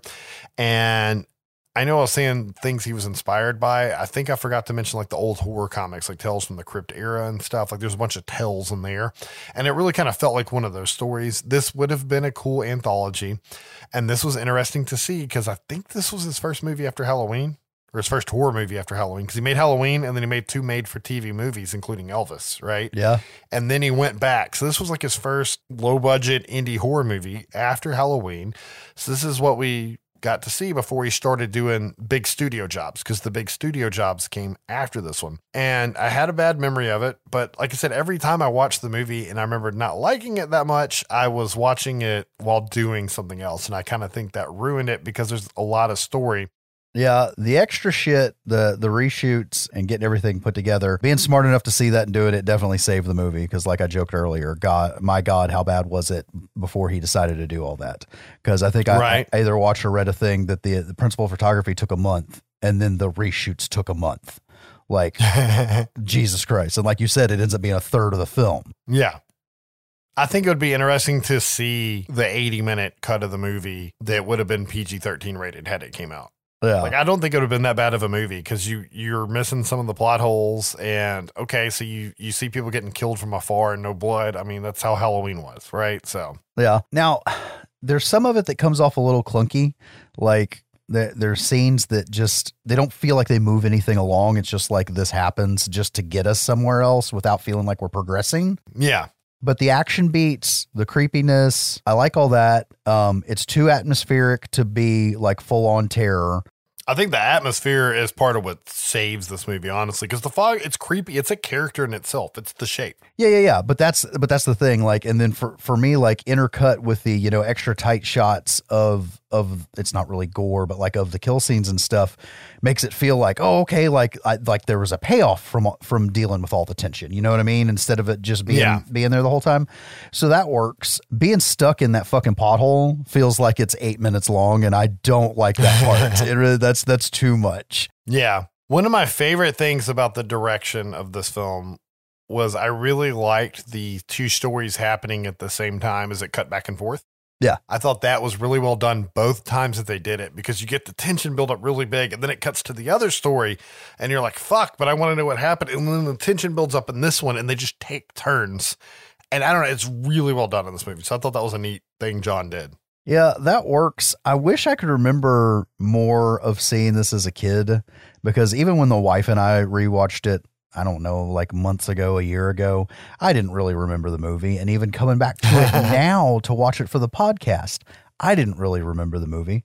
It's not bad, but it's not great. You know what I mean? That's that's got to say something that I can't that I can't remember stuff from it. But I can remember that shot in the fucking church. Didn't remember the big ass cross, but that one shot, it's just it's so good. The the writing and the idea for the movie, love it. Love the idea, love the plot devices, the the whole setup at the beginning, like you said, with the the ghost story and everything, and like, oh yeah, and like telling the kids like it was a fire, much like this one. All of that is mm-hmm. so good. It's it's it's one of those things that I know it's been remade. I know I've seen the remake. Don't really remember the remake, but it's one of those that even if you took like, oh, we should have done this, this, and this, and did that in a remake, it's not going to fucking work. It's just not that kind of movie. I, I would love to see the movie with just the scary story at the campfire scene and the like phones ringing and the cars going crazy, like all of that, like and just leave the other stuff out because, like I said, I feel like that's what makes it clunky. But I don't know. This was definitely an important one to cover because it was in a weird time. If you think, like I said, it's right after Halloween. This is the first time you really got experimental with doing something like really different. And this was still full indie with him having full control. Yep. And probably the last time, I think, before he started doing studio films, which I saw him in an interview and he said, you know, I know people say, dude, a studio film and an indie film is completely different. He's like, it's the same fucking thing. I just have more money, is what he said. So I'm assuming John Carpenter was probably always given freedom to do stuff. And like I said, this movie made 20 more million dollars than it cost to make it. And this is what gave John Carpenter and Debra Hill the money to make Escape from New York next, Yep. right? Which we'll cover on the next episode. But for now, we're going to cover Josh's film, which was 1988's They Live. So this one, of course, written and directed by John Carpenter. No shit. Yeah, we'll get into something that confuses some people uh, after we get through our, our people here. So we've got Rowdy Roddy Piper as Nada, who passed away in 2015. Of course, more notably as a wrestler, not as an actor. And uh, how he got into this, we'll we'll get into that. But I'm really glad he did. Um, this is one of those movies that there's lists like 20 names long of who they supposedly looked at for the role, and I don't care about that list. I, I people shit on him so much for his acting in this movie, and I don't. Yes, I like I kept running across it, and I, I wouldn't have it any other way. I fucking No. I, I buy I buy the Joe Everyman. We've got Keith David as Frank, and we just went over a lot of the shit he's been in because of being in the thing. That's why I was laughing. I was like, we just did this. We've got Meg Foster as Holly, who did a lot of TV. More importantly, she was in Masters of the Universe. I know you're joking, but that's what I recognize her from. I think I was like, it's her eyes; they stand out so much. Oh, yeah. I couldn't figure out on her list. I must have missed that one. That's what she stands out to me from. Yeah, speaking of eyes, she was also in Blind Fury, and then more recently hooked up with Rob Zombie and was in uh not physically um that I kn- that I know of and uh, was in Lords of Salem in 31. Okay, We've got George Buck Flower as the Drifter, which I think he's one of the guys in the boat in the fog. I got to look this shit up. he is. Yeah, he's the one. His character's name was Tommy Wallace, and I think that was Nick Castle's friend that Nick was looking for. Okay. like he was specifically looking for that character, which is funny because Nick Castle and Tommy Wallace are two real people that are friends and friends of John Carpenter. So that was kind of the running joke there. He's been in a crap ton of TV and movies, usually in small parts, and he was also in Yeah. Starman and Village of the Damned. I think he's in like a little bit part in all the John Carpenter movies. We've got Peter Jason as Gilbert. Again, lots of TV, and he's not Meatloaf, no matter how much I want him to be. I thought he was Meatloaf too. He was in Bat Out of Hell 2 with Meatloaf. He played Meatloaf's father. Yes. I guess because he looked enough like Meatloaf. oh, Now I'm hungry all of a sudden. yeah. He was also in Prince of Darkness and uh, Mortal Kombat. Which one? the OG, 95. Oh, okay, okay. Special effects, we've got Roy Arbogast, which has been brought up before because of Christine and worked with Carpenter a lot. There's a lot of crossover in John Carpenter flicks movies, right? Exactly. So it goes without saying that this movie, Carpenter's part of it, is definitely partially a response to Ronald Reagan and mm-hmm. Reaganomics, trickle down economics, the division of classes, and this whole theory of like, don't worry, as long as the people at the top eat, you'll eventually get some scraps. I mean, that really was the premise behind this. Of course, the push by media to get people to go along with this and being distracted by consumerism Yeah. and uh, it's only gotten worse. So I don't care what side of the aisle you're on; it's only gotten fucking worse. Sad but true. And we'll get back into more of where the, the where else the story originated from here in just a second. Um, I do think it was interesting in researching and uh, listening to the commentary that uh, Roddy Piper actually spent a good deal of time being homeless, and uh, there was a good bit of this stuff that really hit home uh, for him on the movie, and Okay. possibly doing some shady shit in his youth during those times.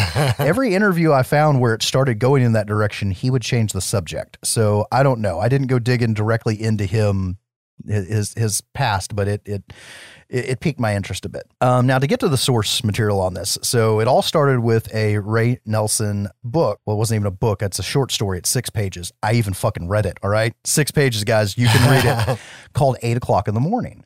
And it was later expanded on a little bit in a short comic simply titled Nada, because the story follows John Nada, whose name is never even actually mentioned in the movie. Yeah. But eight o'clock in the morning, the character Nada, nothing, nobody, uh, wakes up from a hypnotist, and instead of just coming out from hypnosis, he's like fully fucking awake and sees the world for what it really is.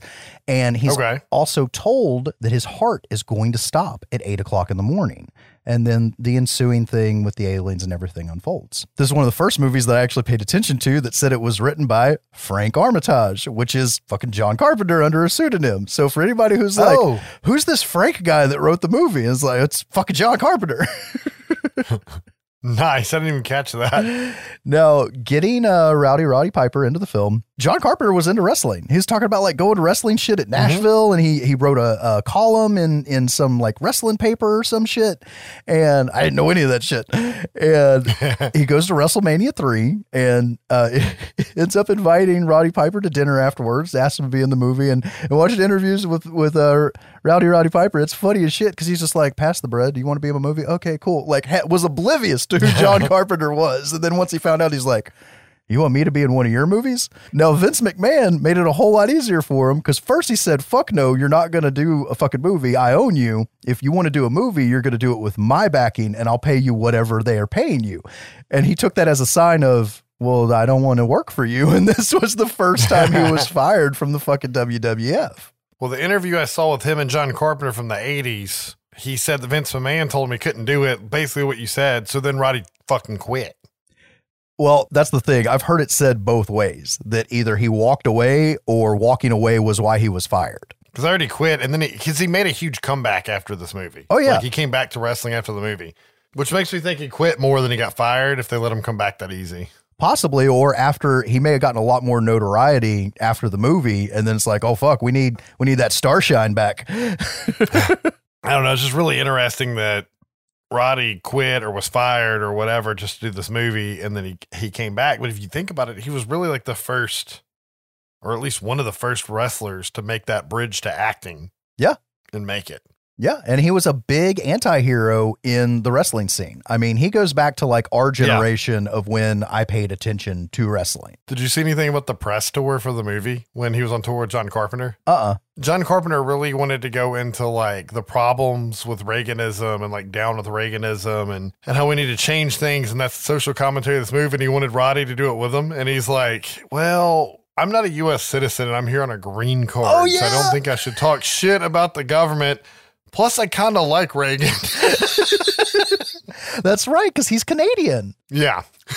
so basically, he was like, John, I disagree with you entirely. I'm in this movie to be in a movie, is what I got out of it. Well, see, and that goes back to the fucking Kurt Russell thing with an interview I was watching of John Carpenter where he's talking about Kurt Russell being very right leaning. And, you know, John Carpenter's very left leaning. And they're both smart enough to know that when they're working on a project, they're just working on a project. Don't let your fucking ideologies, you know, steer you away from progress. Yeah. A lot of people should fucking come to grips with that, but don't worry, I'm going to get to expound on that like crazy during this review. so, of course, Piper credits John Carpenter and Keith David for making him look as good as he did in the role because he said, I really didn't know what I was doing, and these guys really steered me and took care of me. Now, the Brunswick TV conspiracy has been cited even on the fucking commentary. Piper says this shit, and it's not true, guys. It was a mockumentary, and if anybody's ever seen this, it was this conspiracy theory that there was these Brunswick TVs that had these transmission devices in it that would give you subliminal messaging and make you buy shit. Hmm. And and they show this lady who's like, "I bought hundred pounds of dog food, whatever it is." And she's like, I, "I don't even have a dog." but it, it was not a real documentary. It was a mockumentary, but it speaks volumes to the way people are fucking steered then and now and don't even realize that it's happening. so I'll try to rein it in on, on, on some of the, the conspiracy shit and stick to the source material here. So let's go. So we open with John Nada, who, like I said, his name's never actually mentioned. He's walking through LA. First thing he does, he heads to this unemployment office and they tell him they've got nothing available for him. I don't know if it's the mullet or what, but Got nothing. They should have saw him in his kilt in his prime, and they probably would have took him. I know, right? He, he should have played him a fucking song. Like you, you ain't got no place that needs a bagpipe player. I got this shit. I do like the way he's dressed and the way he has his like whole backpack and sleep sack and all that on his back walking. It really does make me think of old westerns that I would watch with my dad when you have the outsider coming into town that's going to be the hero. Yep, with everything he owns on his back. Carpenter always says he didn't get to make a western, but he definitely stuck a lot of western shit in his movies. Yep. So as he leaves, he walks by this blind preacher going on about how they control us and they are our masters and they are all around us.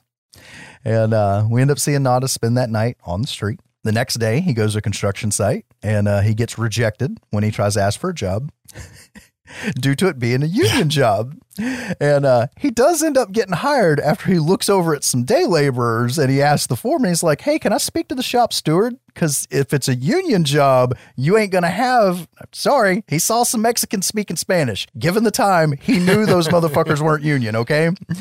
And uh, so the foreman gives him a job, but tells him he can't sleep on the fucking job site. Because that is where he was actually sleeping, right?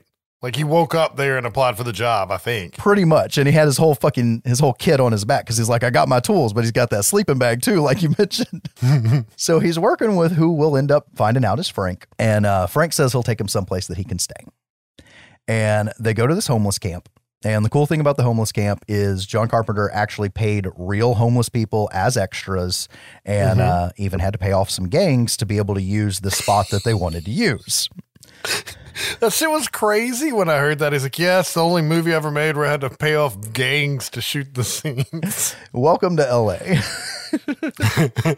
so at the camp, Nada meets Gilbert. Gilbert gives him the task of fixing the showers. So we, you know, you get what you give. We quickly learn that it, it's a commune system where everybody's, you know, working together for the greater good, and the greater good being survival, not someone else's fucking bottom line. They're sitting there eating, and Frank tells Nada that he left his family in Detroit to find work, and he goes on a bit of a rant about the system. The golden rule. He who has the gold makes the rules. They close one more factory. We should take a sledge to one of their fancy fucking foreign cars. You know, you ought to have a little more patience with life. Yeah, well, I'm all out. So we're quickly learning that Frank is pissed off at the system and Nada believes in the system and that people eventually get their chance. Because he even says, you know, you got you know, you gotta have some patience. I think everybody gets theirs. It looks like a throwaway line, but it's a very, very important line in the movie because it's a Yeah. it's a very good example of the divisions in society, not just how we're treated by the elite, but even how people stick to their ideology and their tribalism of I've been fucked over and I'm really pissed and I'm going to eventually hit my breaking point and do something about it.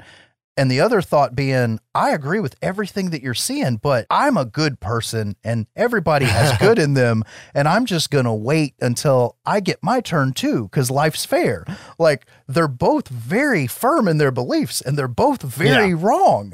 And then that in society makes people turn against each other. And that's the biggest Yeah. problem. And I have a spot in here for my rant and I'll save the rest of it for then. So later that night, we see a pirate TV signal break into a show that some of the guys at the camp are watching. And this Alex Jones type guy delivers the message. Our impulses are being redirected. We are living in an artificially induced state of consciousness that resembles sleep. Oh, goddamn hacker, that second damn night that asshole's cut in. so while this is going on, Nada notices the blind preacher like across the lot reciting the broadcast word for word. Now, I think w- with what we're going to find out later, he may have even written this, or at least he was with him Ah. enough to rehearse it. But he's used to being out there preaching prophecy, so maybe he wrote it because he really is, man. He's just lip syncing perfectly with it. So as he's looking this way, he notices Gilbert going off into this church across the street, and the preacher goes in with him. And the next day, Nada confronts Gilbert about his uh, late night in the church. He's like, "Choir practice ran a little late, huh?" and uh, he's told, that, "Oh no, no, we're over there all the time. They let us use the kitchen." We then see Gilbert and some other people watching another rant on the TV right after this. Because they got a TV in their camp. They got soup and they got a TV. They got a little bit of shelter and they've got showers, uh, assuming Nada actually fixed them. So they're getting by. They're doing all right. Now, this rant talks about how uh, they can't overtake the signal and it must be destroyed at the source. Now, I got to present this from a point of view of not knowing what's going on in the movie. And right now it's like, what?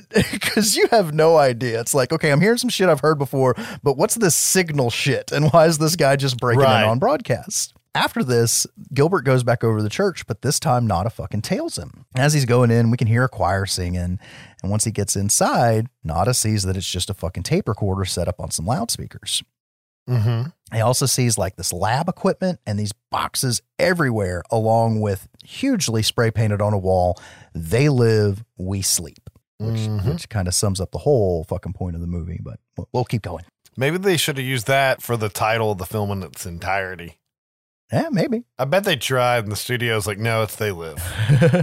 it's still better than eight o'clock in the morning. Like I buy eight o'clock in the morning as a book or a story, but not as a movie. So the next room over, we see, but John doesn't see. and I'm probably going to bounce back and forth between saying John and Nada. We see Gilbert and the broadcaster dude arguing about the signal not being strong enough. And the broadcaster dude says they need to get, maybe it's time to get the shipment out on the streets. What the fuck are they talking about? Meanwhile, Nada trips and like knocks open this hidden compartment in a wall. And there's even more boxes in there. Then we actually get a jump scare here of preacher dude popping up and like grabs fucking Roddy Piper by the throat. and he said that when they were filming it, it literally scared him because he didn't know how it was going to go down. He knew he was going to touch his face, but he didn't know he was going to start off by grabbing his neck. And he's a blind guy. He's feeling his face like you're new to the community. Who the hell are you? He ends up saying something about how uh, he wants to show him the revolution, but not as a little freaked out and he bails. Later, he notices the boxes being loaded up, like into cars and shit. And he tells Frank what he's just seen on the inside and how it's fucked up that they're broadcasting this shit and there's all these boxes. And by broadcast, I mean the choir singing coming out of the speakers. Frank's not really down with getting into it. He doesn't want to stir up any shit. He's just there and getting fucking money to send back home. So later that night, the cops show up in full force, demolish the shit out of the camp, and raid the church. A real police state scenario. Yes. Now, Piper said that this scene was actually very hard for him because this reminded him of being homeless and literally watching this happen. And this is like going back to the old thing of, you know, illegalizing homelessness. And there's a whole argument that could be made about squatters' rights.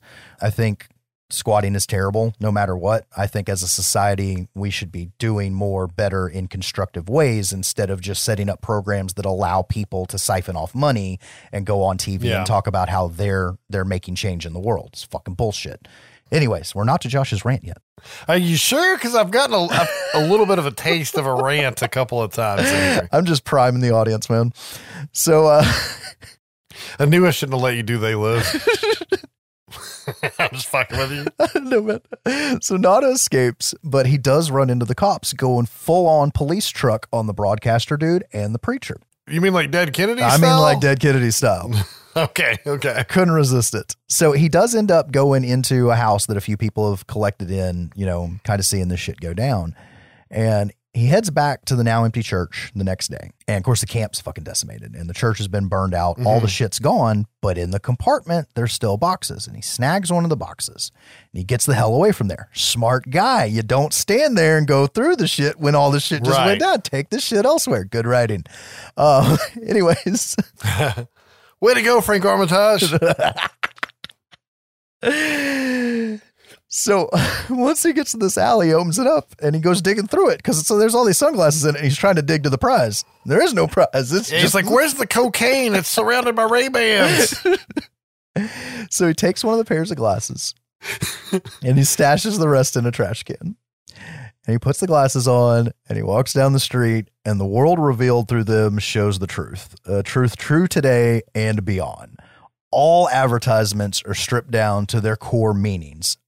I will give you some examples obey, marry and reproduce, consume, work eight hours, sleep eight hours, play eight hours, buy, submit, no independent thought, stay asleep.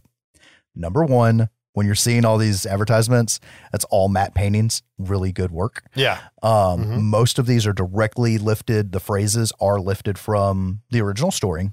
Okay. This is the problem, everybody. I'm really going on a rant now. Get out of the tribalism. Oh, It's not left. It's not right. It's not white. It's not black. It's not gay. It's not straight. It's not purple, pink, polka dot. These are all used by the ruling class to make us mad at or jealous of one another. And as long as we're button heads, they just sit back, make the rules, and count the fucking dollars. And that's what this movie's about. It's about the infighting and what's going on at the top that we're too busy fucking squabbling to figure out what's going on. The thing they fear the most is the black man, the white man, you know, girl, boy, whatever. All these things they've told us to fear and and be mad about. All putting that shit aside and realizing that we outnumber them. Okay, Yeah. moving on. I'm gonna say that was uh pretty contained for a rant from you. I've heard much worse. But that's one of the things John was saying is like the movie's like known for being like so far left now, but like when he made it, it was basically like up against it all, right? Yeah. Well, and there's even the case of friggin' white nationalists trying to say that Carpenter was trying to say, "Oh, it's the Jews." Like the Yeah. Jew, the Jews are the yeah, aliens. about that. Like, and that's another thing. Like, stop, stop putting it in a fucking bubble. It's they're bad. We're whatever, but they're bad. There's a meme of all these people bowed down with somebody cracking a whip, and then like in the next frame, one of them stands up, and in the next frame, like five of them stand up, and in the last Yeah. frame, all of them have stood up. That's what we got to be, people. We don't. Ha- we can work out our differences later. Let's work on the thing that's fucking us all. Anyways.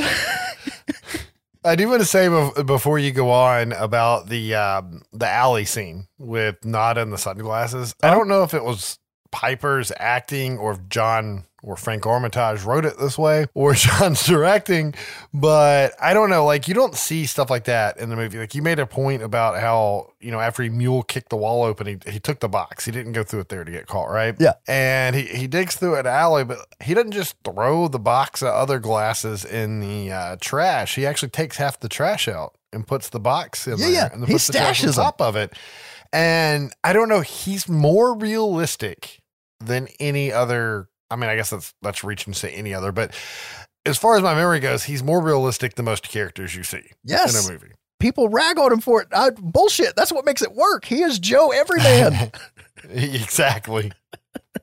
anyway, I just want to point that out because I, I just think it's really interesting to see those just like quick little shots. That's like, yeah, that's what you would probably really do because he doesn't want to get caught, right? Yeah. And then he happens to have uh, left a pair of sunglasses on the ground, so he just keeps them because the you know he walks and the sun's bright. so he then looks up and lays eyes on the first person he's going to look at with the glasses on. And the man is some kind of fucking skeletal ghoul. Now, mm-hmm. in the original story, they were like reptilian aliens with multiple yellow eyes. Oh, it's the lizard people, huh? Yes. So if you want to go down that rabbit hole about how the queen is a lizard and all that shit, and they're the ones who have invaded, like people believe this shit that like the, the elites have been usurped by fucking reptilian aliens, just go read and listen to David Icke. If that's your thing, go for it. but that's not what was done in this movie. Now, the fight coordinator is who you see most of the time in the makeup. And I really should have wrote his fucking name down. Yep, man, woman, or anything, right? yeah, because he fit in the suit, and they only had so many suits to go around. So Nada then goes walking around, and he's just he's just looking at all the shit, the world beneath the flashy bullshit. And uh, while he's doing this, he starts to hear this fucking voice in his head, and we see this transmitter going, and it's saying "sleep, sleep, sleep." And that's actually John Carpenter. And They just slowed his voice down. okay. So he then goes into this shop, and I love this. The messages and the ghouls are just everywhere. Every product, and like like a third of the people in there are ghouls, and like one of them's like like a regular guy talking to one of them. He's like, "Man, when am I going to get mine?" He's like, "You're all right, man. You'll make it." And he's like, "That's easier for you to say. You got the promotion." Oh, well, just calm down. Like that. Like this whole idea of like, oh, you're you're corrupt. You're what the fuck is this though? Because we don't know they're aliens yet, man. We don't know what the fuck's going on. And he looks up at this TV, and this TV lets out this broadcast, and uh, it's so iconic. And this is the most on the nose indictment of Reagan in the movie, in my opinion, because Reagan had his 1984 Morning in America campaign ad. And the way the Okay. clip starts off immediately makes me think of that. The feeling is definitely there. It's a new morning in America. Fresh, vital. The old cynicism is gone. We have faith in our leaders. We're optimistic as to what becomes of it all. It really boils down to our ability to accept. We don't need pessimism. Now, you and I also know this as a clip from fucking Good Riddance song, Weight of the World.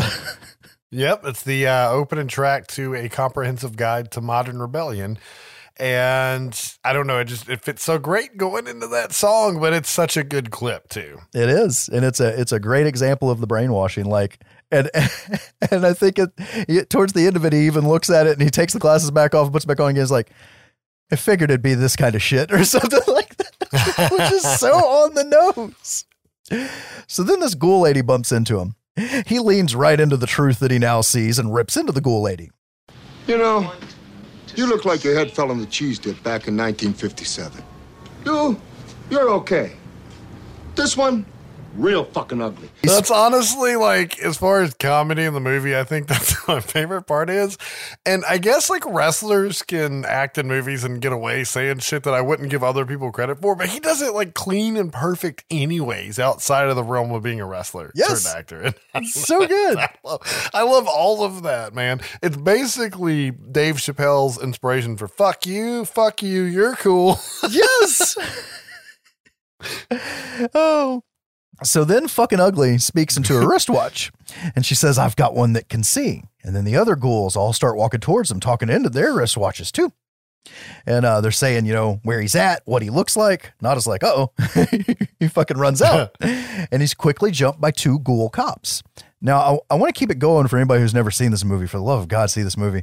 Um, Yeah. But it it's never eh, it, it's not a lot of us seeing the ghouls. It really is his point of view seeing the ghouls with the glasses on. It's not one of those that just like flips the switch and we see this world now. Right. And just in case you didn't say it, because I don't think you did, it's black and white when Yes. the glasses are on, which is very key. He puts the glasses on, he can see the signs, true meaning, he can see the aliens, but it's also black and white, which is a really cool effect to add with it to to let you know that you're seeing it different. Exactly. And it's well, and it's taken the the showing you that all the paint on top is just bullshit. That's how I took it. but Nada quickly ends up shooting both the cops. And uh he's now they're ghoul cops. He, he he's not killing regular people. And he's now armed with a police issued revolver and shotgun that he got out of the squad car. so more cops start to close in and he just ducks into the first door he comes into. And it's this bank half filled with ghouls. He then delivers the most well known line from the flick. I have come here to chew bubblegum and kick ass. And I'm all out of bubblegum. You mean that's not a Duke Nukem original? No, it is not. Just kidding. I knew that. That was awesome to see as a kid. now, this came from Piper himself. He had a book Yep. of quips for shit that he could say in the ring. And this is the one that they landed on for this part. And I didn't know that until researching the movie. And I think it's fucking awesome. Yeah, John thumbed through the book and he liked that one the most. And I think when he made his comeback to wrestling, he started using this one too. Oh, really? Yeah, that's what I read, anyways. I don't remember much about him wrestling 'cause I was never really into it, even though I was a kid, other than I just remember him with the mullet and elbow dropping people in a kilt. Yeah, he was the guy in the kilt. You had Hulk Hogan, the guy with the snake, and the guy in the kilt. And Macho Man Randy Savage. Oh, yeah. Yeah, and Sergeant Slaughter. I mean, there was there was like a summer that I was into wrestling, but that was it. I know. It's like they were all characters, and most of them had their own Saturday morning cartoon show. And that's the other thing, man. That's what they felt like. They felt like real life cartoons, man. And then most of them became actors, and then it just kind of changed into what it is now. Yeah. We still have some of them acting though. We got The Rock. I like The Rock. I like John Cena and shit. He's usually pretty funny.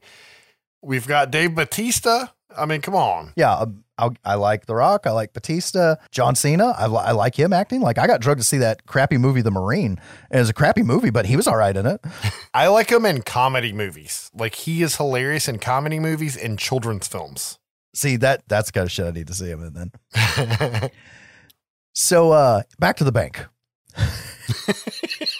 and the bubble gum, right? Yeah, yeah, yeah. So Nada's like looking around. He's like, fuck it. And he just starts blasting away at all these fucking ghouls. and I love it. And I really wish it went on like way longer. I know they had some money for this movie and most of it went for the shootouts towards the end, but I was like, I want to see him go like across town and like hop on a bus and shoot five of them and get off at the next stop and a little old lady like Yeah. nod at him and shit. Like, there they could have went way farther with it without it going out of hand. But anyways, It's a weird scene to me too because it feels both out of place and fitting at the same time. Because he goes from like three to eleven, yeah, Well, that's what I'm saying. He could have out of nowhere. They they could have gotten away with taking it farther, man. I really think they could have. But their amps only go to 11, man. So then he's about to blow one of them away here in the bank, and it's talking into its wristwatch and giving a description. And then all of a sudden, it just blips into nothing, like fucking gone. mm-hmm. What the fuck? So Nada runs outside, and he's spotted by a drone, and it like really feels like a 1960s fucking sci-fi movie drone, and we get a POV shot from the from the drone. Of course, he shoots it, and I'm cool with that too. and he ducks into a parking garage, and there's this lady who we're gonna find out is named Holly, who he kidnaps, hops in her car, and makes a getaway. This is another one of those clever scenes, too, because just the way he's talking to her and the way he's hiding and the way he wants to know if she's single. Yeah, so they can go to the house. Just that way he knows there's no aliens involved. he knows there's nobody to call the police. I don't know. He really is just like hitting every point that they usually skip in a movie. Yeah, he's covering his fucking bases. So once they're at her house, he's trying to tell her what's going on. And it's just so funny hmm. to think about. Think about somebody popping up on you and saying, I got these glasses, man. When you put them on, you can see the truth. it's like, you've done too you much just start acid. crack kills. Yeah. it's something. Yeah. And uh, what we do find out about her is that she works at Cable 54. That's going to be important later. And pretty much right after she says that, Nada pops up saying that they're sending out some kind of a signal. Like he's he's already connecting the dots. Like, oh my God, maybe it's a TV station. She hits him over the back of the head with a wine bottle or a champagne bottle and then tosses his ass out the window because she's in this nice house out on the fucking Hollywood Hills. And we're fixing to get a comment of a shot while there's squad cars coming down the road. And John Carpenter on the commentary is like, there they are coming down my street. I don't know if he still lives there or not, but that's what's on the commentary. Anyways, so the guy that goes out the window and falls down the hill is Arnold Schwarzenegger's stunt double. Oh, really? So I wonder if it's the same guy from that movie, Lovecraft. There's a lot of them. Reanimator? Reanimator, thank you. Anyways, so John falls down the hill, and she she gets on the phone, and it sounds like she's calling the cops, but maybe she's calling somebody else. More on that later. cops are fucking rolling up. Nada heads off, and he goes to retrieve the other glasses out of the trash. And trash has already been picked up by a garbage truck. And he climbs up inside of it, and luckily the garbage truck driver's really bad at his job and just flips the switch and dumps all the trash and John back out in the alley. so he's in this alley, surrounded by all this trash. And Frank shows up. Frank's like, "Man, your picture's all over fucking TV. I don't want anything to do with you. Here's one week's pay. Mm-hmm. I'm out." and Nada tries to get Frank to put on the glasses, and Frank's like, "No, I don't do PCP." and a nearly six minute long fight scene ensues. And this is Yep. iconic as shit and was inspired by a Western. I forget which fucking one Carpenter said it was inspired by, but back to the Western thing. And this has been spoofed so many times, most notably Cripple Fight from South Park. Because Cripple Fight from South Park is like shot for shot. I saw in like an interview that John had written like a really short fight, but Piper and David went back and they had choreographed their own fight and practiced it and practiced it and took it to John. And he's like, well, then we're going to keep it then.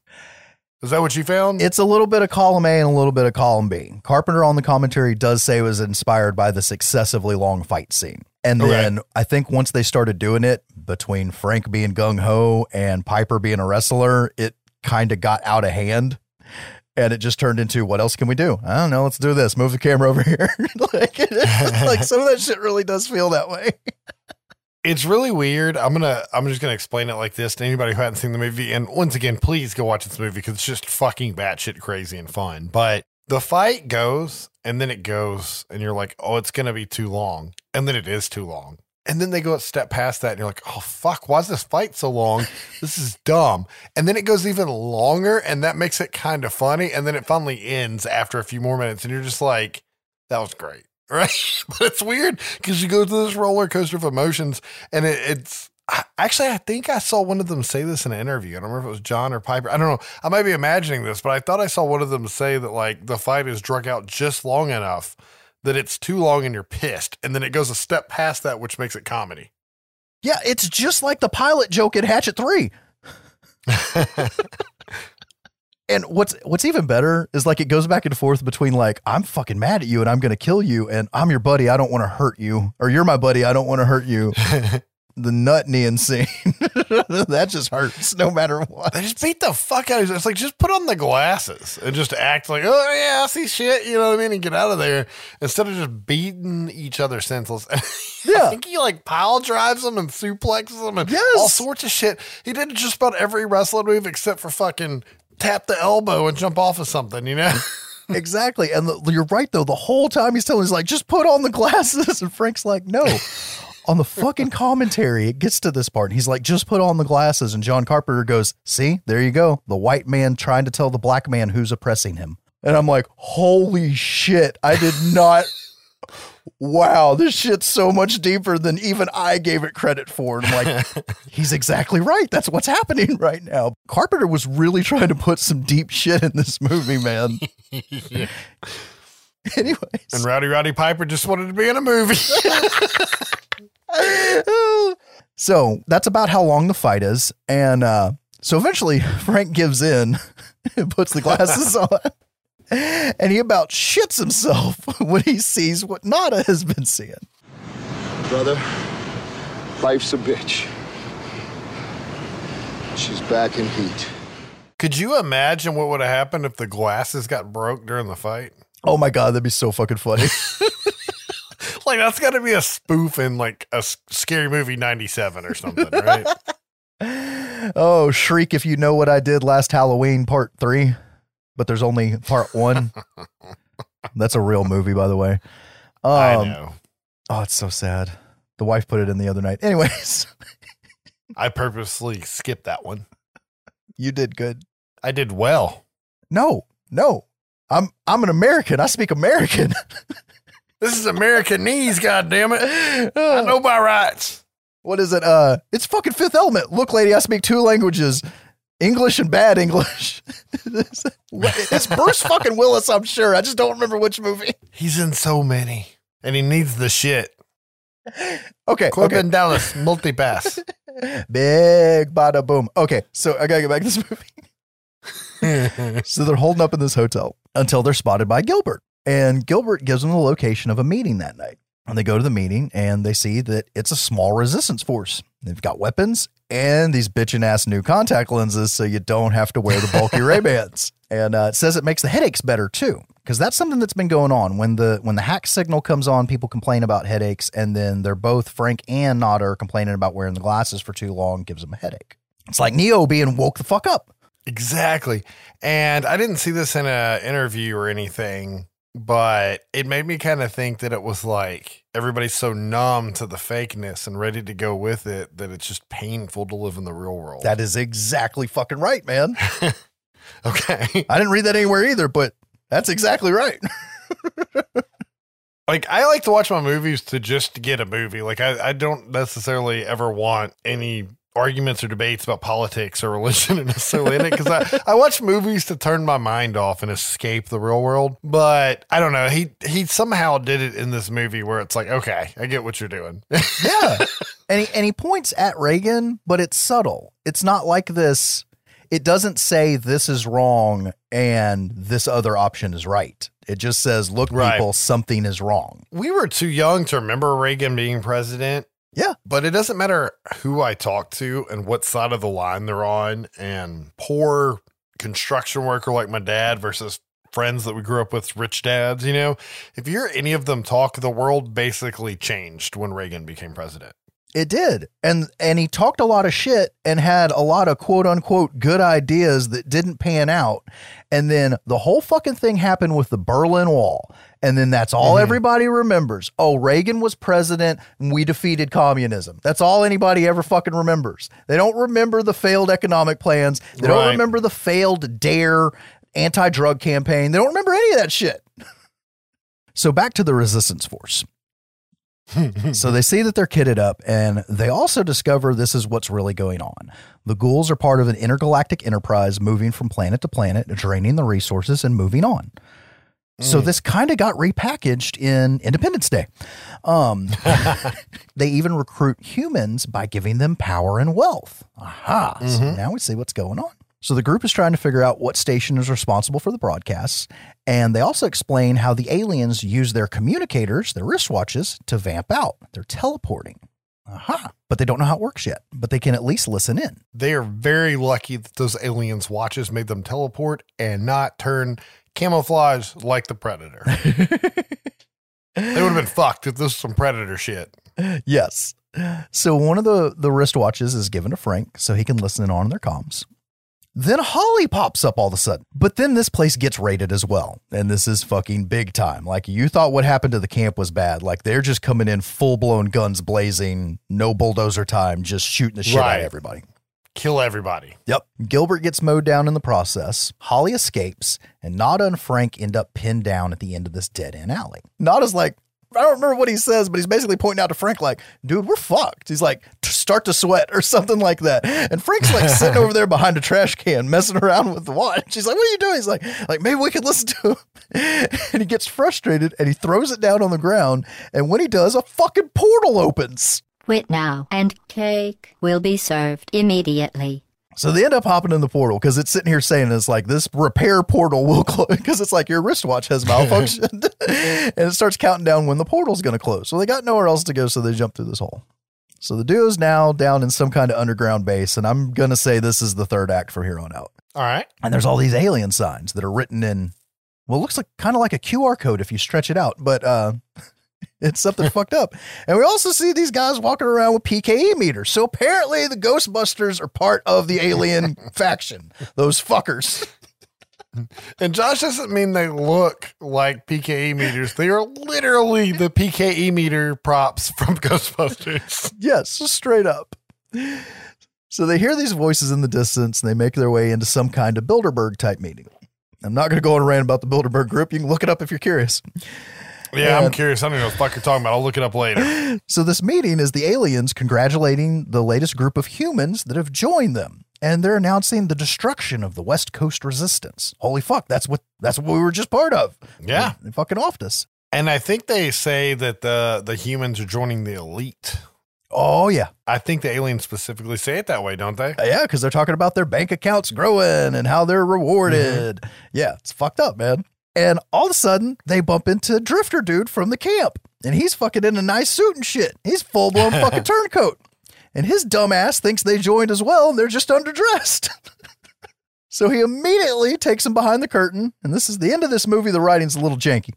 But he immediately takes him behind the curtain and he's like, See this? And it's this teleport pad that takes the aliens to any planet they want to go to. And he's like, Pretty cool, huh? He's like, Come over here. this is master control. And they realize they're in fucking cable 54.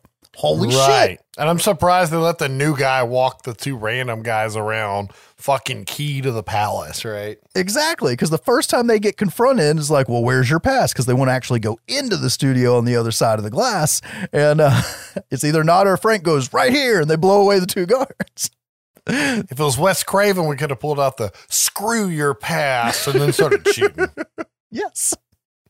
So they then ask the drifter where the transmission satellite is. And he says he thinks it's on the roof. He got a hell of a brochure when he joined to know all this. I know, right? It had to have been like a fucking welcome packet. But it's like a Bond villain, man. It's like, here, just in case we're ever under attack, here's everything not to tell the invaders. Page one, knowing our weaknesses. So Nada says that they got to find Holly and destroy the dish. But the drifter tries to stop them. You still don't get it, do you, boys? There ain't no countries anymore. No more good guys. They're running the whole show. They own everything, the whole goddamn planet. They can do whatever they want. Drifter Dude then teleports away. And the duo launches an army of two assault on the station. Along the way, they get directions to the roof. They start blasting their way there. And on the way, they run into Holly. And as they go up the stairs, Nada runs ahead and Holly blows Frank's brains out. And yeah, it really just all of a sudden happens. There's no talking, Yep. there's no nothing. If you paid attention to when she was on the phone, she wasn't calling the cops, she was calling the fucking elite.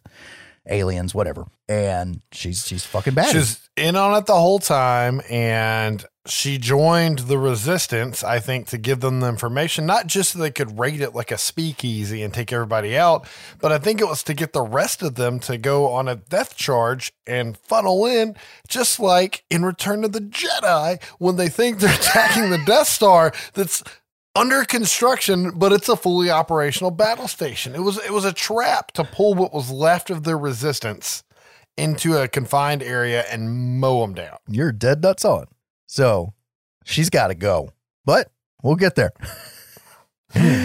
so she follows Nada up onto the roof and draws on him. Two choppers show up and they got guys with guns on them too. Nada standing by the fucking satellite dish. And Nada manages to shoot both Holly and the dish, but he's taken out by one of the choppers in the process. And he has just enough mm-hmm. time to flip at the fucking bird as he dies.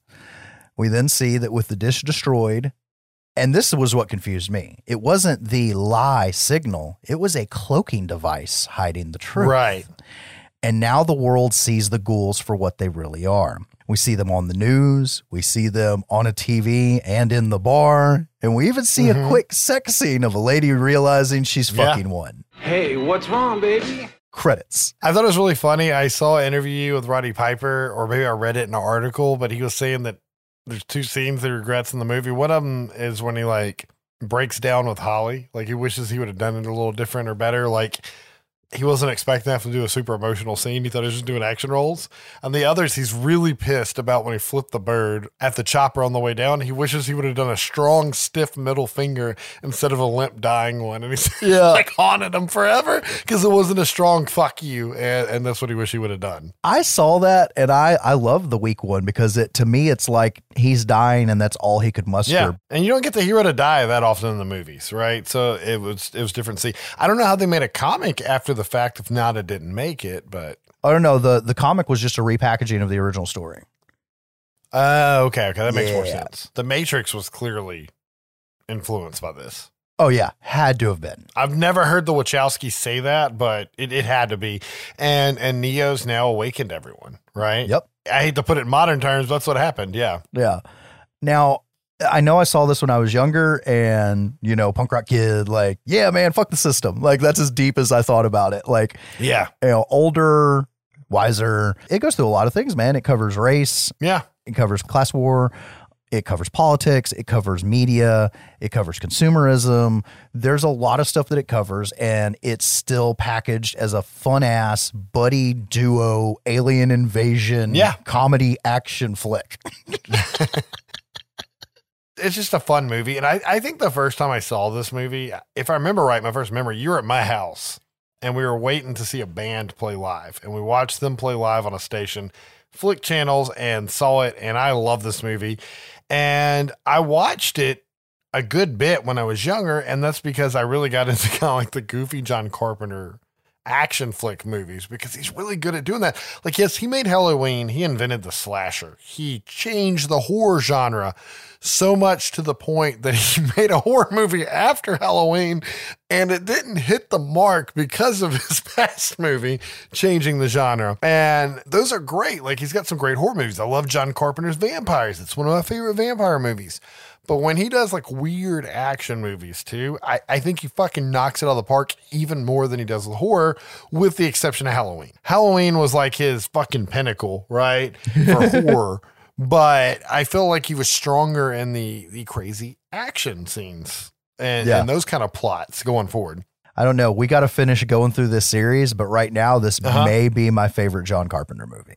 Oh, Halloween's gonna stay mine, but this is definitely definitely a fun one. Yeah, and it and it's like it's like Kevin Smith said in a I think it was in an interview where you know I make movies about shit that I know and dick and fart jokes, and if I can slip a little bit of message in there, then cool. And Yeah. and I think out of out of the body of work from what I can think of right now, I think this is the only one I've seen Carpenter get preachy, and it was done with the light hand, you know, the way it should Yeah. be done. And it's still such a fun movie, and Right. it, it sparks conversation, And I hope y'all, you know, that have seen this, you're you're thinking deeper about it, or even better, you haven't seen it, and it gives you something to go, you know, find find somebody to watch it with and have a discussion. Yeah. You say it all the time. We're not that kind of podcast. This is close to this kind of content that that we get to Right. on here. That's probably a big reason why I like this movie so much because I agree with it. But it's right. still Well, just a what's fun interesting movie. about the message, though, is even though John's obviously more left leaning, the message isn't really meant to apply to the left or the right. I think it's meant to apply to everyone. It's Yeah. just like they're all fucking us. We need to change the system. Everybody needs to stop, you know, living with wool over their eyes, right? Like Exactly. And, and if if you see it for that, I think you'll have fun. If you go with the well, I'm right wing and this is super fucking liberal. I don't want to have anything to do with it. I think you're reading too much into it. I think it's supposed to just be more like we need to band together as a people and stop the elite from fucking us because the elite's on both sides, right? Exactly. But man. I just realized we were getting way too preachy for a podcast with a couple of cousins drinking beer and talking about horror movies. So at that point, I'm going to say that's it for our second part of the John Carpenter series. So you guys are going to have to tune in on the next episode where we conclude the series with some of John's more off the wall exploitation action flicks. I'm not scared at all. I just feel kind of invincible.